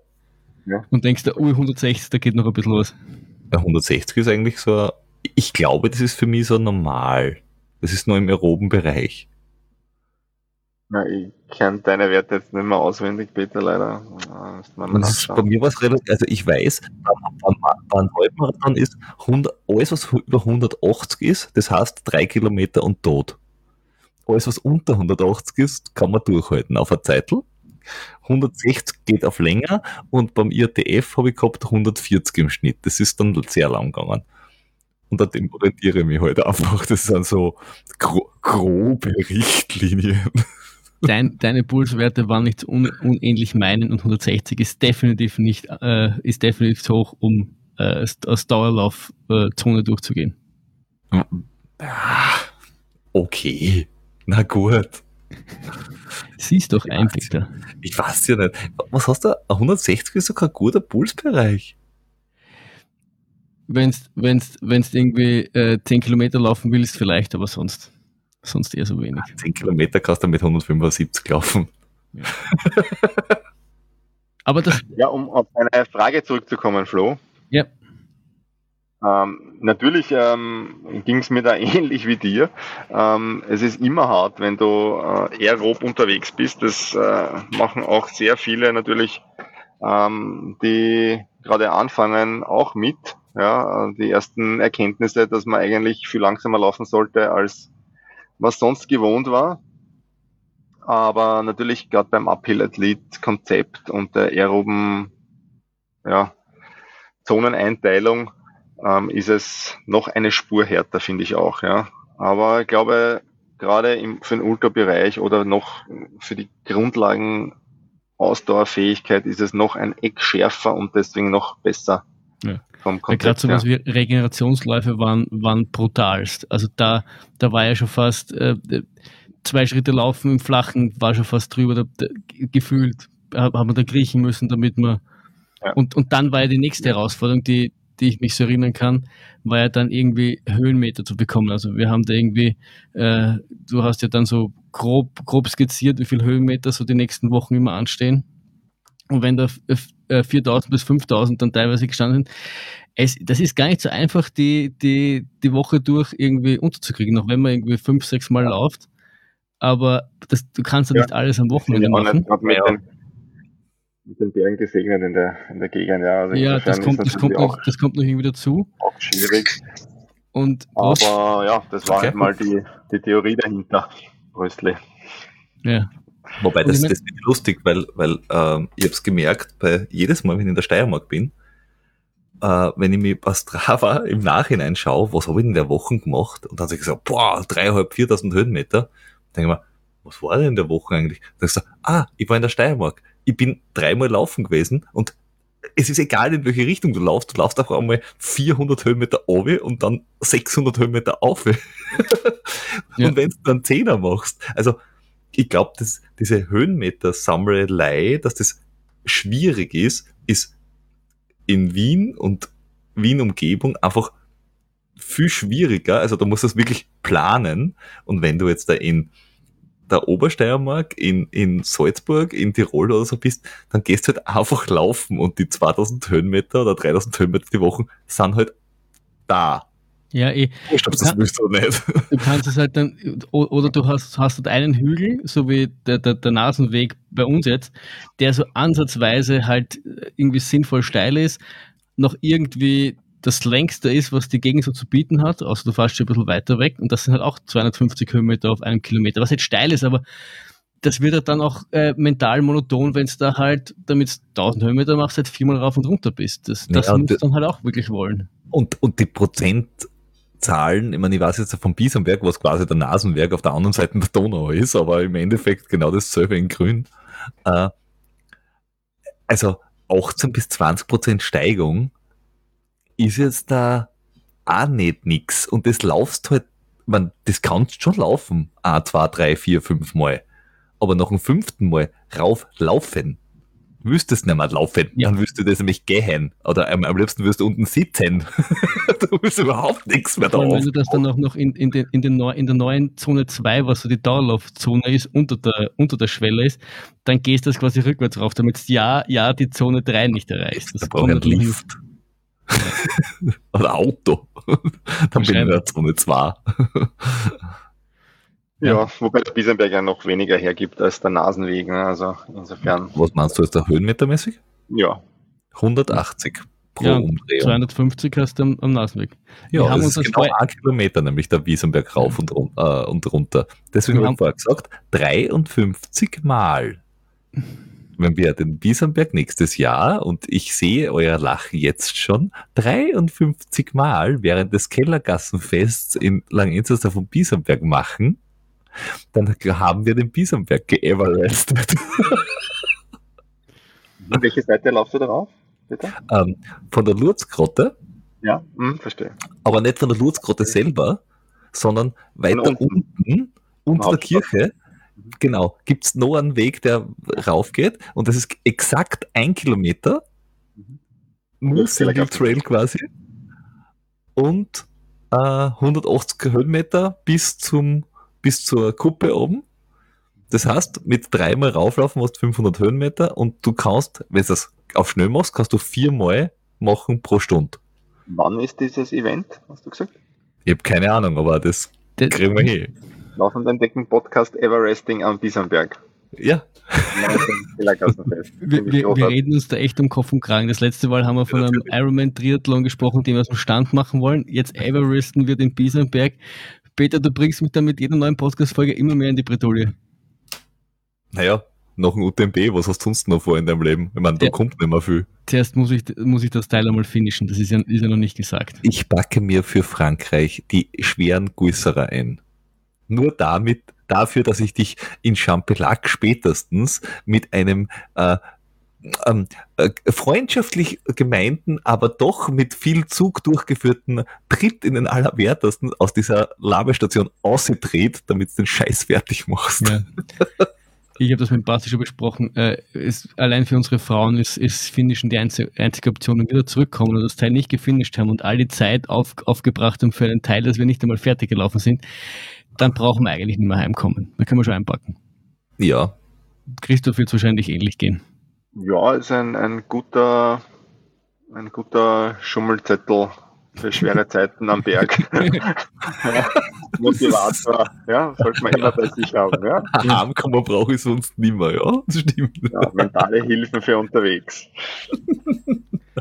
Aber jetzt, jetzt haben wir ja, also wir haben, wir haben dann gerade am Anfang relativ viel über, über Höhenmeter diskutiert und über, wie man das quasi, bei mir kam auch noch die Komponente äh, Kind dazu, äh, wie man das irgendwie sinnvoll unterbringt. Und wir sind dann ja re- relativ schnell auch auf dieses von drei eins auf zwei eins auf eins eins gekommen. Was, was waren da so für dich die Vorteile? Naja, zum einen muss man ja ganz klar sagen, dass es drei eins ist ja auch nur ein Modell unter vielen. Ist wohl das bekannteste, dass du eben drei Wochen Belastung fährst und dann eine Woche Regeneration. Aber es gibt ja da ganz, ganz viele unterschiedliche Modelle und Ansätze. Ich glaube, das kommt aus dem Katholischen, das ist drei eins Modell mit den drei Fastenwochen und dann auch Wochen feiern. Ja, bitte weiter. Ich glaube, da gibt es seriösere Studien zu dem Thema, aber wir wollen es halt überstrapazieren und deiner Fantasie nicht im Weg stehen, gell? Ja, ja. Ähm, ja, es war einfach ähm, für dich aus meiner Sicht äh, familienzuträglicher von der Zeit her, dass man sagt, okay, man opfert eine Woche, ähm, packt da möglichst viel Umfang rein und Höhenmeter und hat dann hinten raus gleich eine Woche Erholung und äh, ich glaube, dass das ganz gut funktioniert hat. Ja, wir haben ja auch nicht ja. gleich auf eins eins umgestellt. Das war ja dann auch noch ein, ein, ein Schritt vom, vom zwei eins dann mhm. zurück. Ja. Und ja, äh, gibt es unterschiedliche Ansätze. In deinem Fall was, was zum einen die Zeit. In meinem Fall, ich bin gleich von Anfang an immer mit zwei eins unterwegs gewesen, weil halt die ich gemerkt habe, dass ich die Regeneration früher brauche. Das ist halt dann auch eine Altersfrage, muss man leider zugeben. Körperlich und oder im Kopf? Also brauchst du die Regeneration typisch. Im Körper? Ja, körperlich, ja. ja. Okay. Ja. Ja. Weil, so, so blöd klingt, ich, ich merke, bei, bei wenn ich drei Wochen belasten will, nicht die körperlichen Schmerzen, sondern ich habe einfach keinen Bock mehr. Also es ist wirklich auch, die, diese eine ja, das Woche vielleicht hart, weniger dass du dich immer überforderst, ne? Könnte sein. Was? Was? Ja, ich, ich, muss, ich muss aber auch ganz ehrlich sagen, dass das auch vom einerseits auch körperlich angenehmer ist, aber auch andererseits schon noch ein bisschen vom Kopf her, weil jetzt habe ich halt das meiste in der Früh gemacht, das heißt, dann stehst du halt um fünf, fünf, zwischen fünf und halb sechs in der Früh auf, damit du dein Trainings halt irgendwie sinnvoll unterkriegst, weil es dann eben noch zum Nasenweg beim Auto musst, damit du halt zumindest den Nachmittag irgendwie der Familie widmen kannst, ähm, wenn du eh noch arbeiten musst. Und das ist halt dann schon hart, wenn du das drei Wochen mit, mit hohen Umfängen machst und dann halt immer mit dem faden Auge so ein bisschen durch die, durch die Gegend laufst, weil du dich natürlich auch dann anstrengst. Und was ist, was, ist auch, was ist bei dir eine Belastung und eine Entlastungswoche? Nur damit man ein bisschen ein, ein Gefühl kriegt für den Umfang. Naja, letztens, glaube ich, die, die, die, das, den Doppeldecker, von, von dem wir auch schon das letzte Mal gesprochen haben, das waren dann irgendwie so hundertdreißig Kilometer, glaube ich, innerhalb der Woche. Ich habe es jetzt nicht genau im Kopf. Mhm. Irgendwie sowas um die hundertzwanzig. Und die Entlastungswoche sind dreißig? Nein. Also wirklich großer Unterschied, oder? Ja, ist schon, schon ein größerer Unterschied, aber es war natürlich so. Im, Im Prinzip machst du circa fünfzig Prozent ja. in der Entlastungswoche. Cool, dann bin ich sogar in dem Prozent. Plus, minus, je nachdem, ja, also kann man okay, auch also in den Entlastungswochen sechzig und in der Entlastung dreißig oder vierzig zwanzig. Ja, ja, ja passt. Hey, ich bin voll in deinem Trainingsplan. Und ich finde, das, das merkst du das merkst dann schon, schon noch von, von wie, wie, wie es dir einfach geht und wie, wie, wie gut wie gut du dich einfach fühlst und dass dich plötzlich irgendwie so ein Gefühl von Ausgeschlafenheit in dir breit macht und das ist dann schon angenehm. Ich glaube, du brauchst ein zweites Kind. Dann hat sich das wieder erledigt. Ja, vielleicht. Man wird sehen. Ja. Ja, aber das Aber es hat dann, es hat dann mit der Zeit, finde ich, halt äh, ziemlich gut geklappt. Also ich glaube, wir haben uns da jetzt schon irgendwie eingegroovt. Wir haben dann auch, weil wir halt beide auf dasselbe Event hintrainieren, hat sich das, glaube ich, nochmal noch mal besonders ergeben, dass ja. wir auch dann, dann äh, einige, gerade die langen Einheiten äh, gemeinsam gemacht haben, wie auch diesen ominösen achtzehn-stündigen Doppeldecker. Und, also, und, das, und das Event, dass ihr äh, gemacht haben und gefinisht haben werdet, wenn diese Folge on air äh, ist. Richtig. Äh, habt ihr nämlich vor äh, fünf Tagen den O T T gemacht, Richtig. nämlich den Osttirol Trail, beide mhm. als Vorbereitungswettkampf. Und es ist echt total gut gegangen und deswegen hat sie ja super ins Ziel gekommen. Richtig. Und äh, das, das haben natürlich unsere Hörerinnen auf den Social Media mitverfolgt. So wie morgen bei mir der Cut ansteht mit die sechzig Kilometer, wenn das die Leute hören. Außer sie hören es erst am Samstag und das ist nämlich heute. Oder es ist am Sonntag und es ist gestern, also das könnten wir jetzt ein bisschen alle... Ja, ja das, ist, das, ist, das ist schwierig mit diesen Zeiten. ähm... Nur, ist das jetzt da in der Periodis, also machst du da sowas wie so Makroperiodisierungen, dass du sagst, äh, Wettkampfsaison ist von, weiß ich nicht, äh, Juni bis September, dann ist irgendwann einmal Pause und dann ist Grundlagentraining und dann ist das und das, oder sagst du, diese zwei eins eins eins, was auch immer, kannst du eigentlich das ganze Jahr fahren und das ist super. Also prinzipiell machst du natürlich schon eine Makroplanung. Ähm, eine klassische Wettkampfperiode würde ich jetzt im Ultra nicht so unbedingt sehen, weil du ja nur einen Wettkampf hast und dann solltest tunlichst mal äh, regenerieren. Ja. Wie lang? Das kommt dann auf den Wettkampf an und auf deine Erfahrung. Ja. Also, also wie an, wie, was machst du mit einem Wettkampf pro Jahr? Nein. Nein, also, aber wenn du, wenn du von einer klassischen Makroperiodisierung ausgehst dann und nicht jetzt gerade äh, sehr leistungsstark bist oder erfahren bist, dann nimmst du meist nur einen A-Wettkampf raus im Jahr. Also Wettkämpfe als Training ist da nicht so. Das, das sind aber dann, das sind aber dann aber, B- oder C-Wettkämpfe.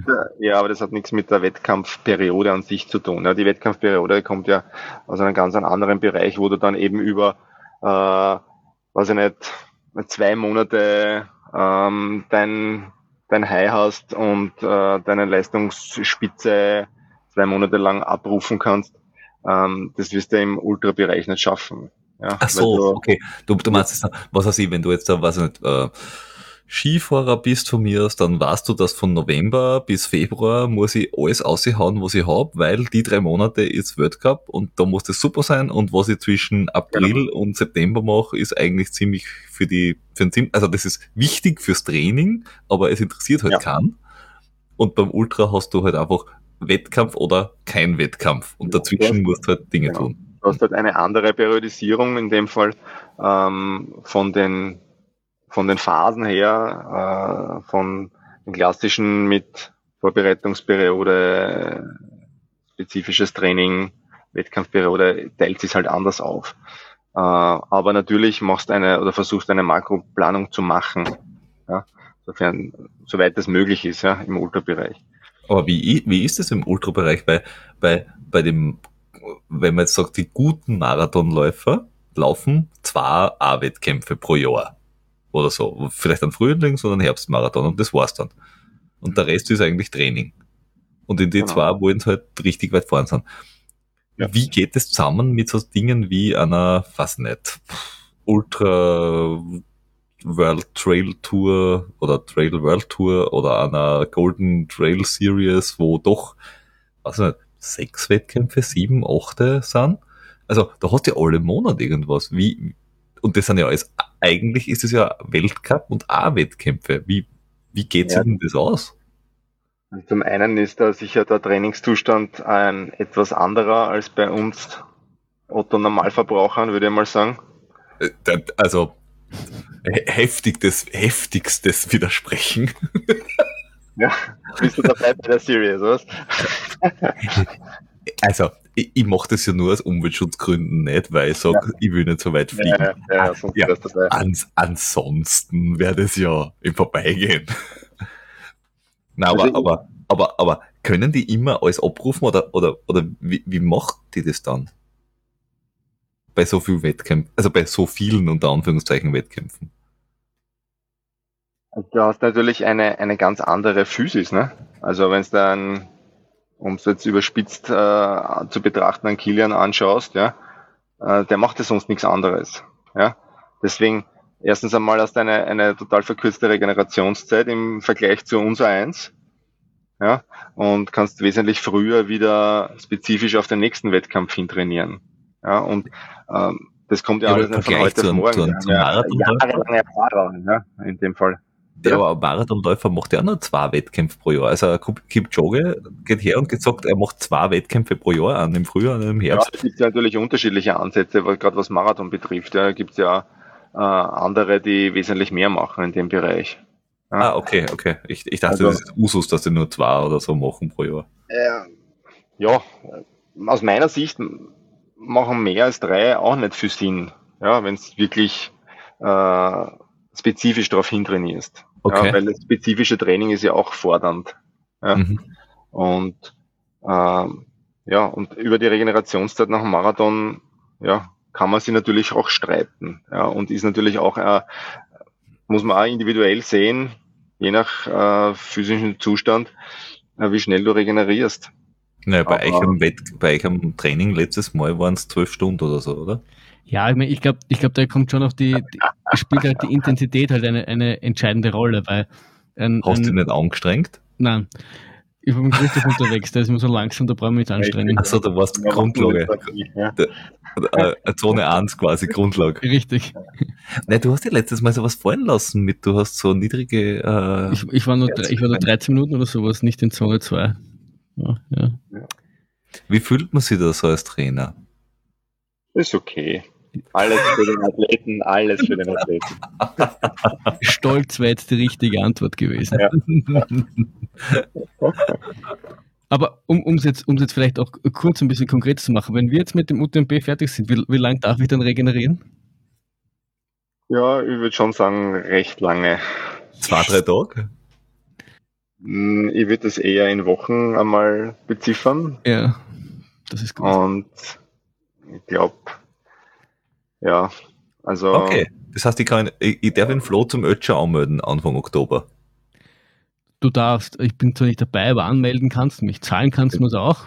Wieso? Durch halt nicht. Auf fünfzehnten Oktober, das ist mehr als ein Monat danach. Nein, das geht also auslaufen. Allein, allein, allein aus, ähm, wie soll ich sagen, es, sind nicht, es ist nicht das Körperliche, es wäre auch nicht das Mentale, aber allein aus beziehungstechnischen Gründen wäre es, wäre es nicht ratsam, äh, in, in so Kürze wieder einen, einen Ultra zu machen. Es ist ein gemeinschaftlicher Ausflug äh, zu äh, den Ötschergräben, die sehr landschaftlich sehr schön sind und das, das muss man dem Kind äh, in sehr jungen Jahren nahebringen, damit sie gleich die, damit er gleich die Liebe zum Berg entdeckt. Ja, ja, den Schatz kannst du dann, kannst dann der, der Freundin erzählen und dann kannst du anhören, in wie viele, in wie vielen Wegen das falsch ist. Ja, aber also bitte, also wenn es da jemanden brauchst, der da eine gute Marketinggeschichte drumherum bastelt. Nein, ich, muss, ich, ich muss, wir haben, wir haben das ja, wir haben das ja, glaube ich, kurz auf unserem Doppeldecker thematisiert. Also ich, ich, ich finde es ich find's schon hart und bewundere die Leute irgendwie so auch wie, wie den Grasl, die das Jahr ein Jahr ausmachen, für diese hundert Meiler zu trainieren. Und es gibt ja Leute, die, die mehrere hundert Meiler laufen.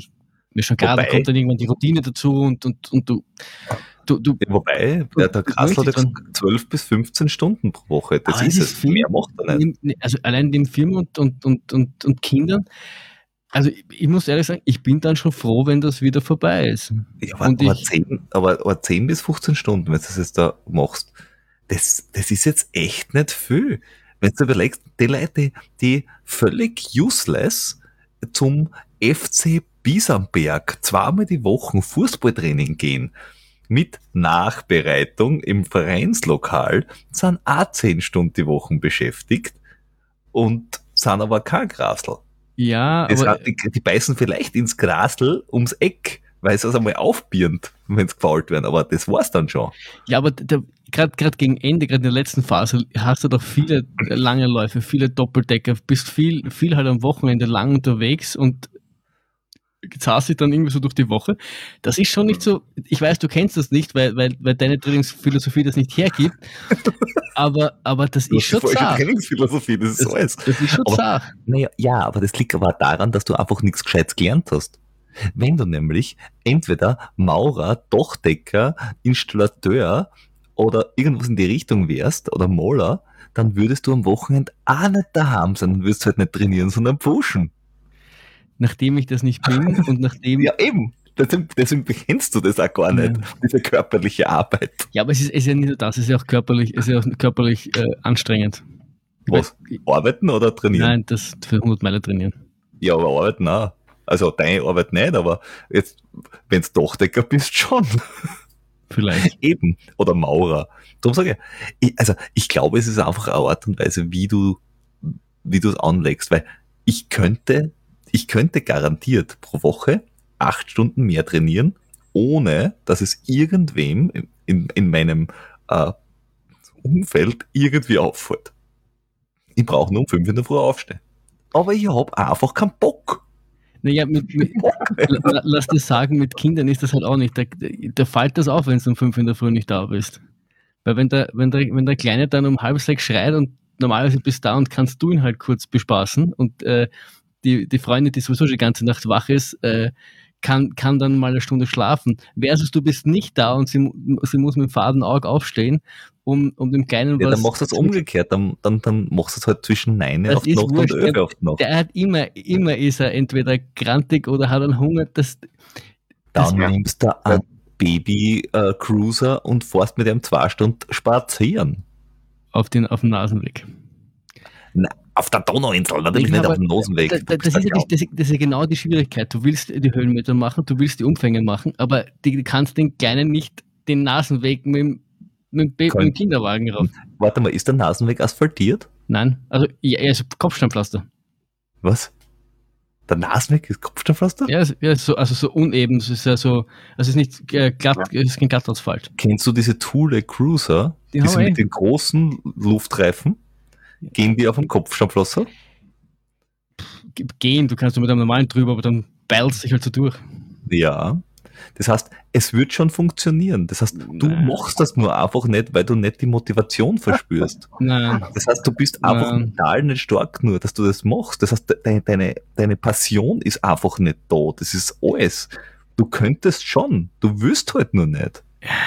Anscheinend. Ja. Ich glaube, das liegt, also vielleicht solltest du mal mit deinem Trainer drüber reden. Trainer, was sagst du dazu?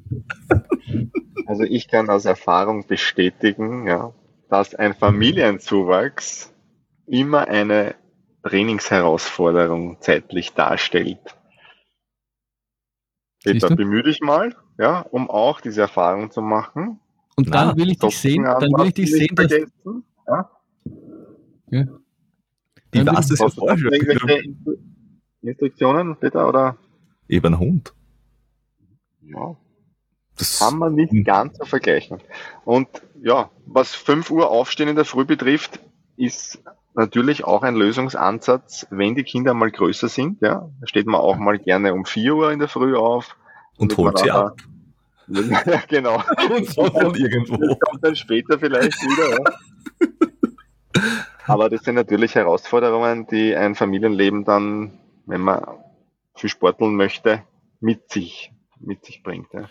Und das ist halt auch der Unterschied zu einem Kilian Jornet, der kann halt ausschlafen und der, der hat dann halt auch die Zeit zu schlafen. Das ist halt, wenn du halt arbeitest und sonstigen Stress ja, hast, der, der dich einfach kind. körperlich belastet. Jetzt, aber jetzt trainiert er, ich weiß gar nicht, ob der noch immer so viel trainiert, aber der, der hat halt trotzdem ähm, zumindest davor tun und lassen können, was er wollen hat. Ja, also ich würde sagen, das ist ein ganz ein schlechtes Beispiel, der liebe Kilian, ja. Ja, der dann halt im Training seine sechs Stunden nicht alleine macht, sondern halt mit dem kleinen Rabauken im Knack auf die Ski steht. Ja. Und der Frau, ja. die um, auch nicht fad ist, wenn es um sowas geht. Habe ja, ich mir sagen lassen. Auch zuträglich, ja, wenn beide so verrückt sind. Ja. Mhm. Die Konstellation gibt es halt auch dann eher selten, außer eben im Profisportbereich. Da ah, du, du, musst also, ah, du musst also nur deine Freundin dazu bringen, Ultraläuferin zu werden. Ja, ich, ich, ich habe mir schon ein paar Mal überlegt, ob das sinnvoll ist, aber dann, dann oftmals geht mir auch gerne laufen, um ein bisschen allein zu sein und dann hast du das plötzlich, auch während des Laufen an der Backe. Die Frage ist, ob du es willst. Na, da gibt es gute Beispiele, die machen das trotzdem getrennt. Ja, weil du musst ja aufs Kind aufpassen währenddessen. Mhm. Abwechselnd, das heißt, du siehst sie nur mehr halb so oft. Wir haben also das, ist, wir, dieser Podcast hat also dieses Problem auch gelöst. Du musst dir einfach nur eine Freundin aussuchen, die ebenfalls ultraläuft, dann ist das alles überhaupt kein Problem. Korrekt. Dieser, dieser Podcast äh, stellt nicht nur Fragen, sondern er löst sie auch. Ja, und das ist, das ist äh, und, und äh, der Christoph macht das als, als, als quasi als Nebenerwerb jetzt da. Uh, man nennt ihn nicht nur Trainer, sondern Trinder. Das heißt, er, er macht nur nicht nur Trainingspläne, sondern vermittelt da die richtigen Partnerinnen dazu. Einspruch, Einspruch. Aber um, um, um jetzt, um jetzt nochmal auf den U T M B zurückzukommen, jetzt, jetzt sind wir so im, im, im letzten Monat. Ähm, kurz nochmal, um, um so das, das, das Thema U T M B auch abzuschließen, was, was ist jetzt quasi noch im letzten Monat so wirklich wichtig oder auf was muss man aufpassen jetzt im letzten Monat noch, bevor es dann wirklich losgeht? Trainingstechnisch. Also wir haben uns ja als, als letztes Highlight äh, für den O T T am Großglockner entschieden. Ähm, danach wird nichts mehr Weltbewegendes passieren, weil auch nicht mehr trainingswirksam. Und äh, da geht es eigentlich nur mehr darum, das Level aufrechtzuerhalten, ja, Ähm, sind immer weh zu tun und langsam hintepern auf den großen Tag. Mhm. Ich habe hab das jetzt ja, da neulich auch, auch besprochen äh, mit, mit jemandem, der im Kopf sehr, ach, die Ziege ist im Kopf da ein bisschen ähm, wankelmütig äh, und hat extrem viel trainiert, ist saustark unterwegs und ist jetzt da ein bisschen leer. Und sagt, boah, jetzt ist alles mühsam und schwierig. Und ich habe gesagt, weißt du was? Scheiß dich nicht an. Jetzt da machst du nur mehr ein paar Läufe, die dir Spaß machen. Es bringt eh nichts mehr. Es ist eh schon wurscht. Also jetzt da gewinnst du nichts mehr auf die letzten drei Wochen. Ja. Hat, hat, okay, also das ist jetzt gar nicht so weit hergeholt, sondern das ist so wie vom Mar- Marathon in der letzten Woche vorher brauchst du jetzt auch nicht mehr kein Tempotraining mehr machen, weil dann ist das schon wurscht.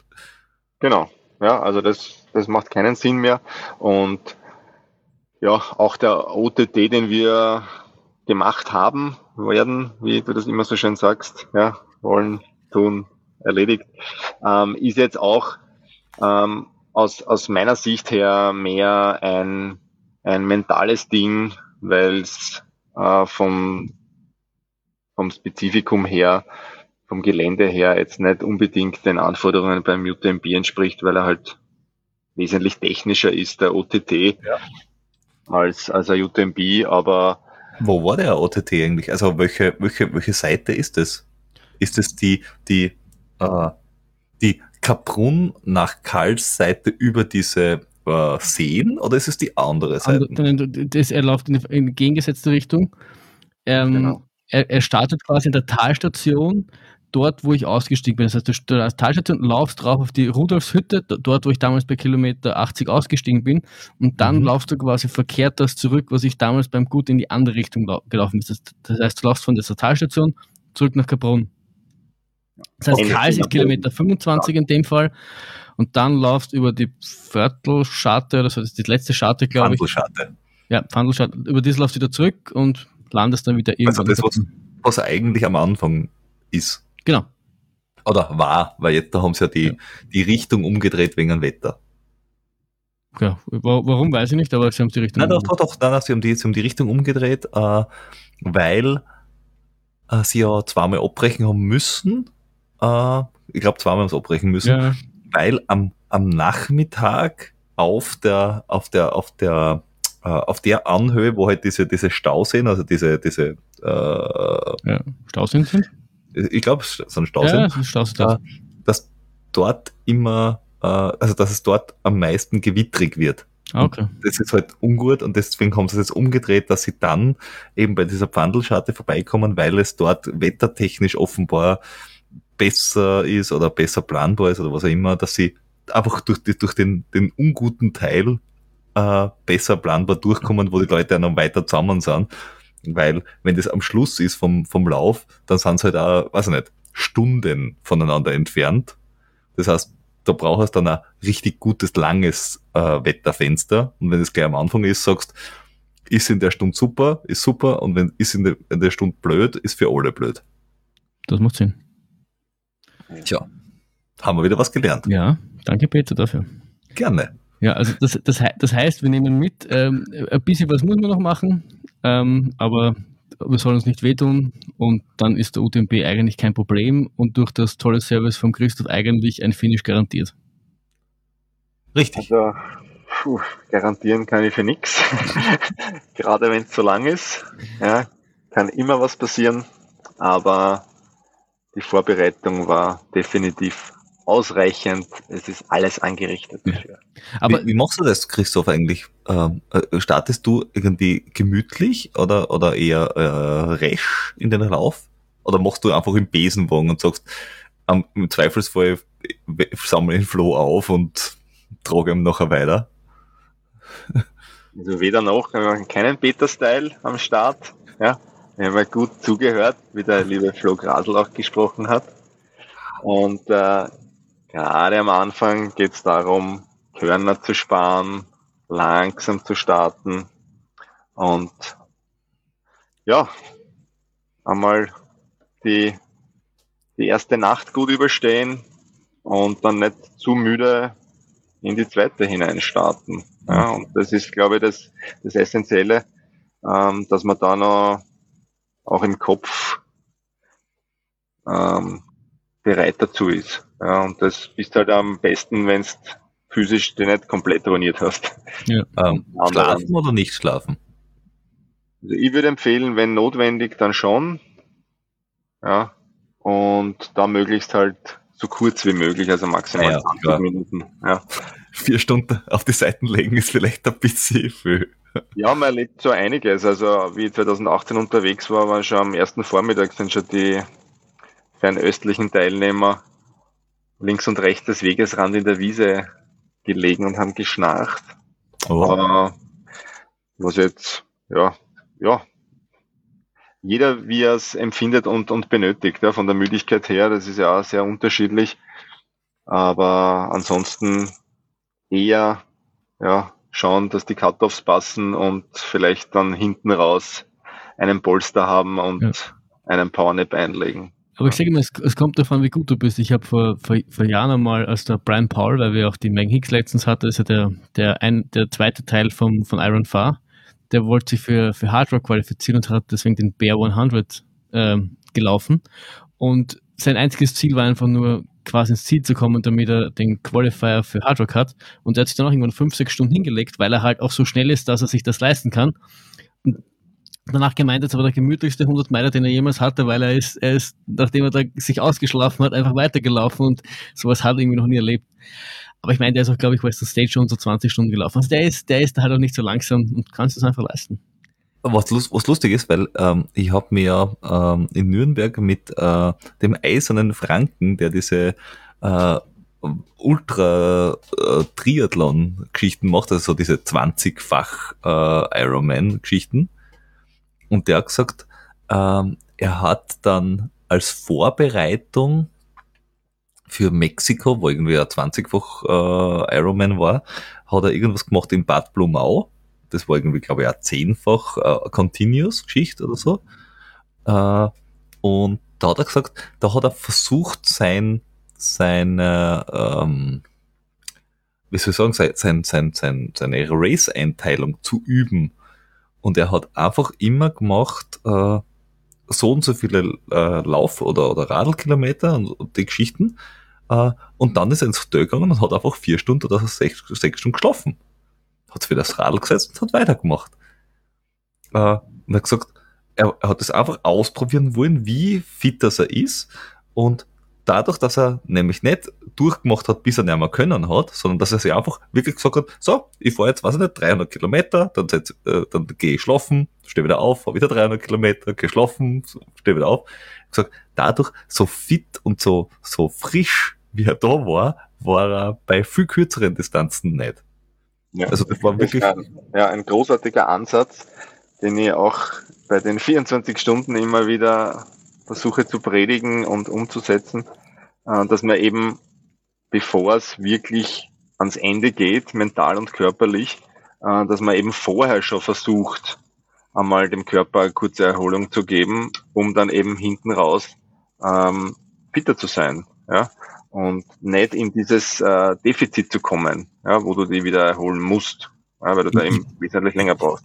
Ich bin da, ich bin da immer so, so zwiegespalten, weil man, ich, ich, also im Kopf kann ich mir das gut vorstellen, dass du sagst, ich lege mich vier Stunden auf die Seiten, dann bin ich wieder munter und es ist eh alles tippitoppi.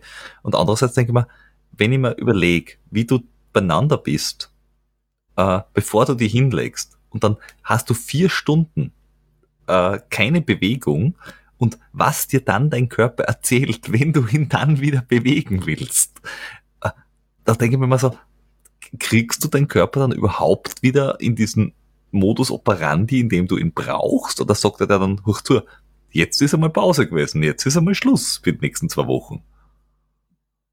Ja, das entscheidest du ja mental im Kopf. Also das Uh, und sobald du wieder in Bewegung bist, funktioniert's ja wieder. Mhm. Das ist, uh, nur das, das Problem des, des klassischen, das klassische Anlaufensproblem, ja, das eh die meisten kennen. Und das hast du halt in dem Bereich dann genauso, ja. Ob das jetzt ein uh, muskuläres Problem ist oder kreislauftechnisch, ja, sobald du wieder in Bewegung bist, uh, funktioniert der Körper wieder. Und okay. Insofern finde ich den Ansatz ähm, einfach wesentlich besser, dass du, bevor du wirklich komplett ermüdet bist, äh, da eine Erholungsphase einleitest, wirklich, wirklich, ja, produktiver. Mhm. Aber kommt natürlich ganz auf die, auf die Disziplin an. Also beim U T M B würde ich eher sagen, ja, wenn du wirklich nimmer kannst und müde bist, gönnst du deine zwanzig Minuten. Da im Vorfeld schon zu sagen, puh, ja, eigentlich freut's mir jetzt nicht mehr, ich lege mich hin kurz.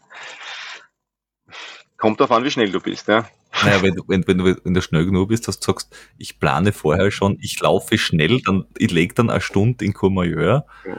äh, laufe wieder schnell, lege mir eine Stunde in Champex-Lac hin und dann laufe ich gemütlich fertig.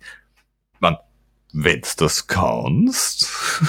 Wenn du der Grasl bist, kannst du sicher. Unser Eins kann, glaube ich, diese, diese Stunden nicht einfach so herschenken. Mm-mm.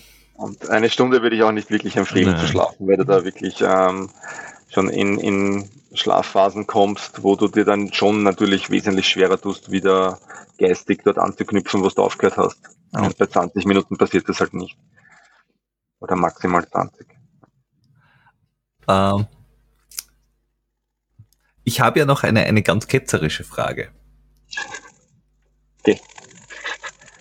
So kennen wir dich doch gar nicht, Peter. ja, ja. Du kennst ja meine, meine Trainingsphilosophie schon ein bisschen, mhm. Mhm. die ja sehr ausgereift und wissenschaftlich fundiert ist. Ja. Meinst du, dass bei jemandem wie mir ein Trainingsplan überhaupt einen Sinn macht? Bei jedem, lieber Peter, macht eine fundierte Trainingsplanung Sinn. Und bringt dich sicher schneller an dein gewünschtes Ziel als deine, deine Superkompensationsvariante. Ja. Ich, ich frage mich oft, ob, wirklich, wie man, ob, ob, also, wenn der Peter sich jetzt mal darauf einlassen würde und sagt, er, er probiert das jetzt wirklich sechs Monate, auch so wie du immer gesagt hast, ein Jahr aus und hält sich da wirklich stringent daran, was da noch möglich wäre. Weil es ist ja auch so schon relativ viel möglich gewesen. Aber die Frage ist, ob, ob das, ob da, wie groß die, wie weit die Decke noch weg ist. Ja, Peter. Ja, das wäre interessant. Du, du, du reitest mich da mit, mit Bisamberg-Attacken in, in die Scheiße. Also, das ist jetzt meine Retourkutsche. Mach einmal ein Jahr einen Plan und dann schauen wir, was geht. Ja, aber dann muss ich so lange auf die warten. Ja. Ist dann dein Problem. Ja, aber das werden wir dann erst sehen, wenn du das in einem Jahr gemacht hast. Und dieses ja. eine Jahr ist es so viel Vergnügen für mich, dir zuzuschauen, wie du durch einen Trainingsplan dich durcharbeitest, dass mir dann wurscht ist, ob du auf mich warten musst. Dann bist du mir das eine Stunde, zwei, drei, fünf, sechs, sieben, schnell mal wurscht. Aber dein Leidensweg war es wert. Ja, ich, ich, dieser Gedanke ist mir ja wirklich schon öfter im Kopf herumgespukt, dass ja. ich sowas mal ausprobieren könnte, einfach nur um zu wissen, ob, ob, ob ich überhaupt äh, Trainingsplan kompatibel bin oder ob mein, mein restliches Leben äh, mir jeglichen Trainingsplan schießt.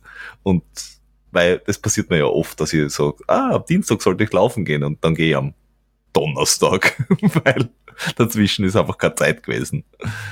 Äh, aber ja, ich, ich, ich denke ernsthaft darüber nach. Ich denke mhm. ernsthaft darüber nach. Äh, was mich aber noch eine, eine Frage an jemanden mit äh, professionellem Hintergrund äh, bringt. Kann man von sowas eigentlich gut leben oder muss man da extrem viel, ich nenne es mal, Passion mitbringen, dass man sagt, ich will das einfach machen? Ist es brotlose ja. Kunst oder zahlt es sich aus auch? Also brotlos würde ich es jetzt nicht bezeichnen, aber reich wirst du damit sicher auch nicht. Ähm, insofern ist natürlich eine, eine Passion vonnöten, würde ich mal sagen. Ähm, ja, so wie, wie der äh, lieber Andi Volte schon erwähnt hat, ne? Ist das mit der Leidenschaft, ähm, ja, ist auch vieles getan, sage ich jetzt einmal. Ja. Und dem, dem großen Gewinn, dass du halt unabhängig bist, ja, mehr oder weniger. Und äh, das machst, was dir halt Spaß macht. Ja. Und das ist, glaube ich, der, der große Vorteil, der halt, so sehe ich es auch, äh, nicht mit Geld aufzuwiegen ist. Und dann nimmt man das halt in Kauf, dass man halt dann, also nicht nur ein Drittel oder die Hälfte von dem verdient, was halt früher am Plan stand. Ja. Na ja, gut, also, also diese, ich glaube, diese Abwägung zwischen, ich nenne es immer, äh, Freiheitsgraden, die man hat und äh, äh, Geldmenge, die man kriegt, den muss man sowieso treffen, weil jeder von uns, ja. wenn du hast ja auch in der I T gearbeitet, jeder von uns weiß, welchen Weg er einschlagen müsste und in welchen Firmen er arbeiten müsste, gerade wenn es um den Consulting-Bereich oder ähnliches geht, damit du richtig viel Asche kriegst. Und jeder von uns weiß, warum er das nicht tut. Weil du dann gleichzeitig auch dein Herz, Hirn und sonstige Dinge einfach bei der Tür abgeben musst, weil du bist dann einfach gefressen für achtzig Stunden die Woche und das zahlt sich halt echt nicht aus. Richtig. Da, da in, investierst du diese achtzig Stunden lieber in äh, Ausdauertraining und dann schaut auch nachher was dabei raus. Egal, was auch immer, in, von mir aus Nasenbohren, weil selbst das macht mehr Spaß. Das ja. Und das bringt da auch kein Geld. Außer, ich weiß nicht, ich weiß nicht, ob das olympisch wird. Irgendwann. Aber gut. Wir, wir haben dich eh schon relativ lang aufgehalten. Äh, du bist doch draußen in sowas, glaube ich, wie Wintergarten gesetzt und mittlerweile bist du von hell auf, auf komplett dunkel gewechselt. Ja, es ja. ist finster geworden. Weil, ja. weil, weil du quasi draußen vereinsamst. Äh, du frierst ja, wahrscheinlich schon oder so. Ja, er ist vom Highway drauf, ja. Ja. Er ist vom Highway to hell zum Highway to dunkel gewechselt.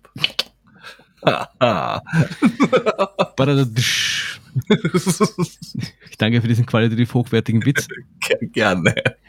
Aber in dem Sinne möchten wir uns trotzdem für die, für die Zeit, die du in diesen Podcast hier investiert hast, bedanken und dass du uns Rede und Antwort gestanden hast. Und äh, wir werden sicher nicht aufhören, dich zu erwähnen und äh, dementsprechend wird es wahrscheinlich nicht das letzte Mal sein, dass man von dir gehört hat.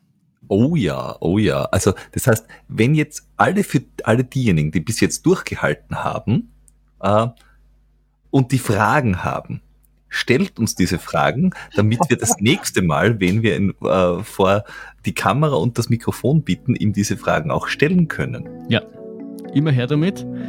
Ja, ähm, gerne, gerne. Vielen Dank für die Einladung. Es war mir ein Volksfest. Und was zwei. Servus. Oh ja. Bis dann. Ciao, ciao. Ciao.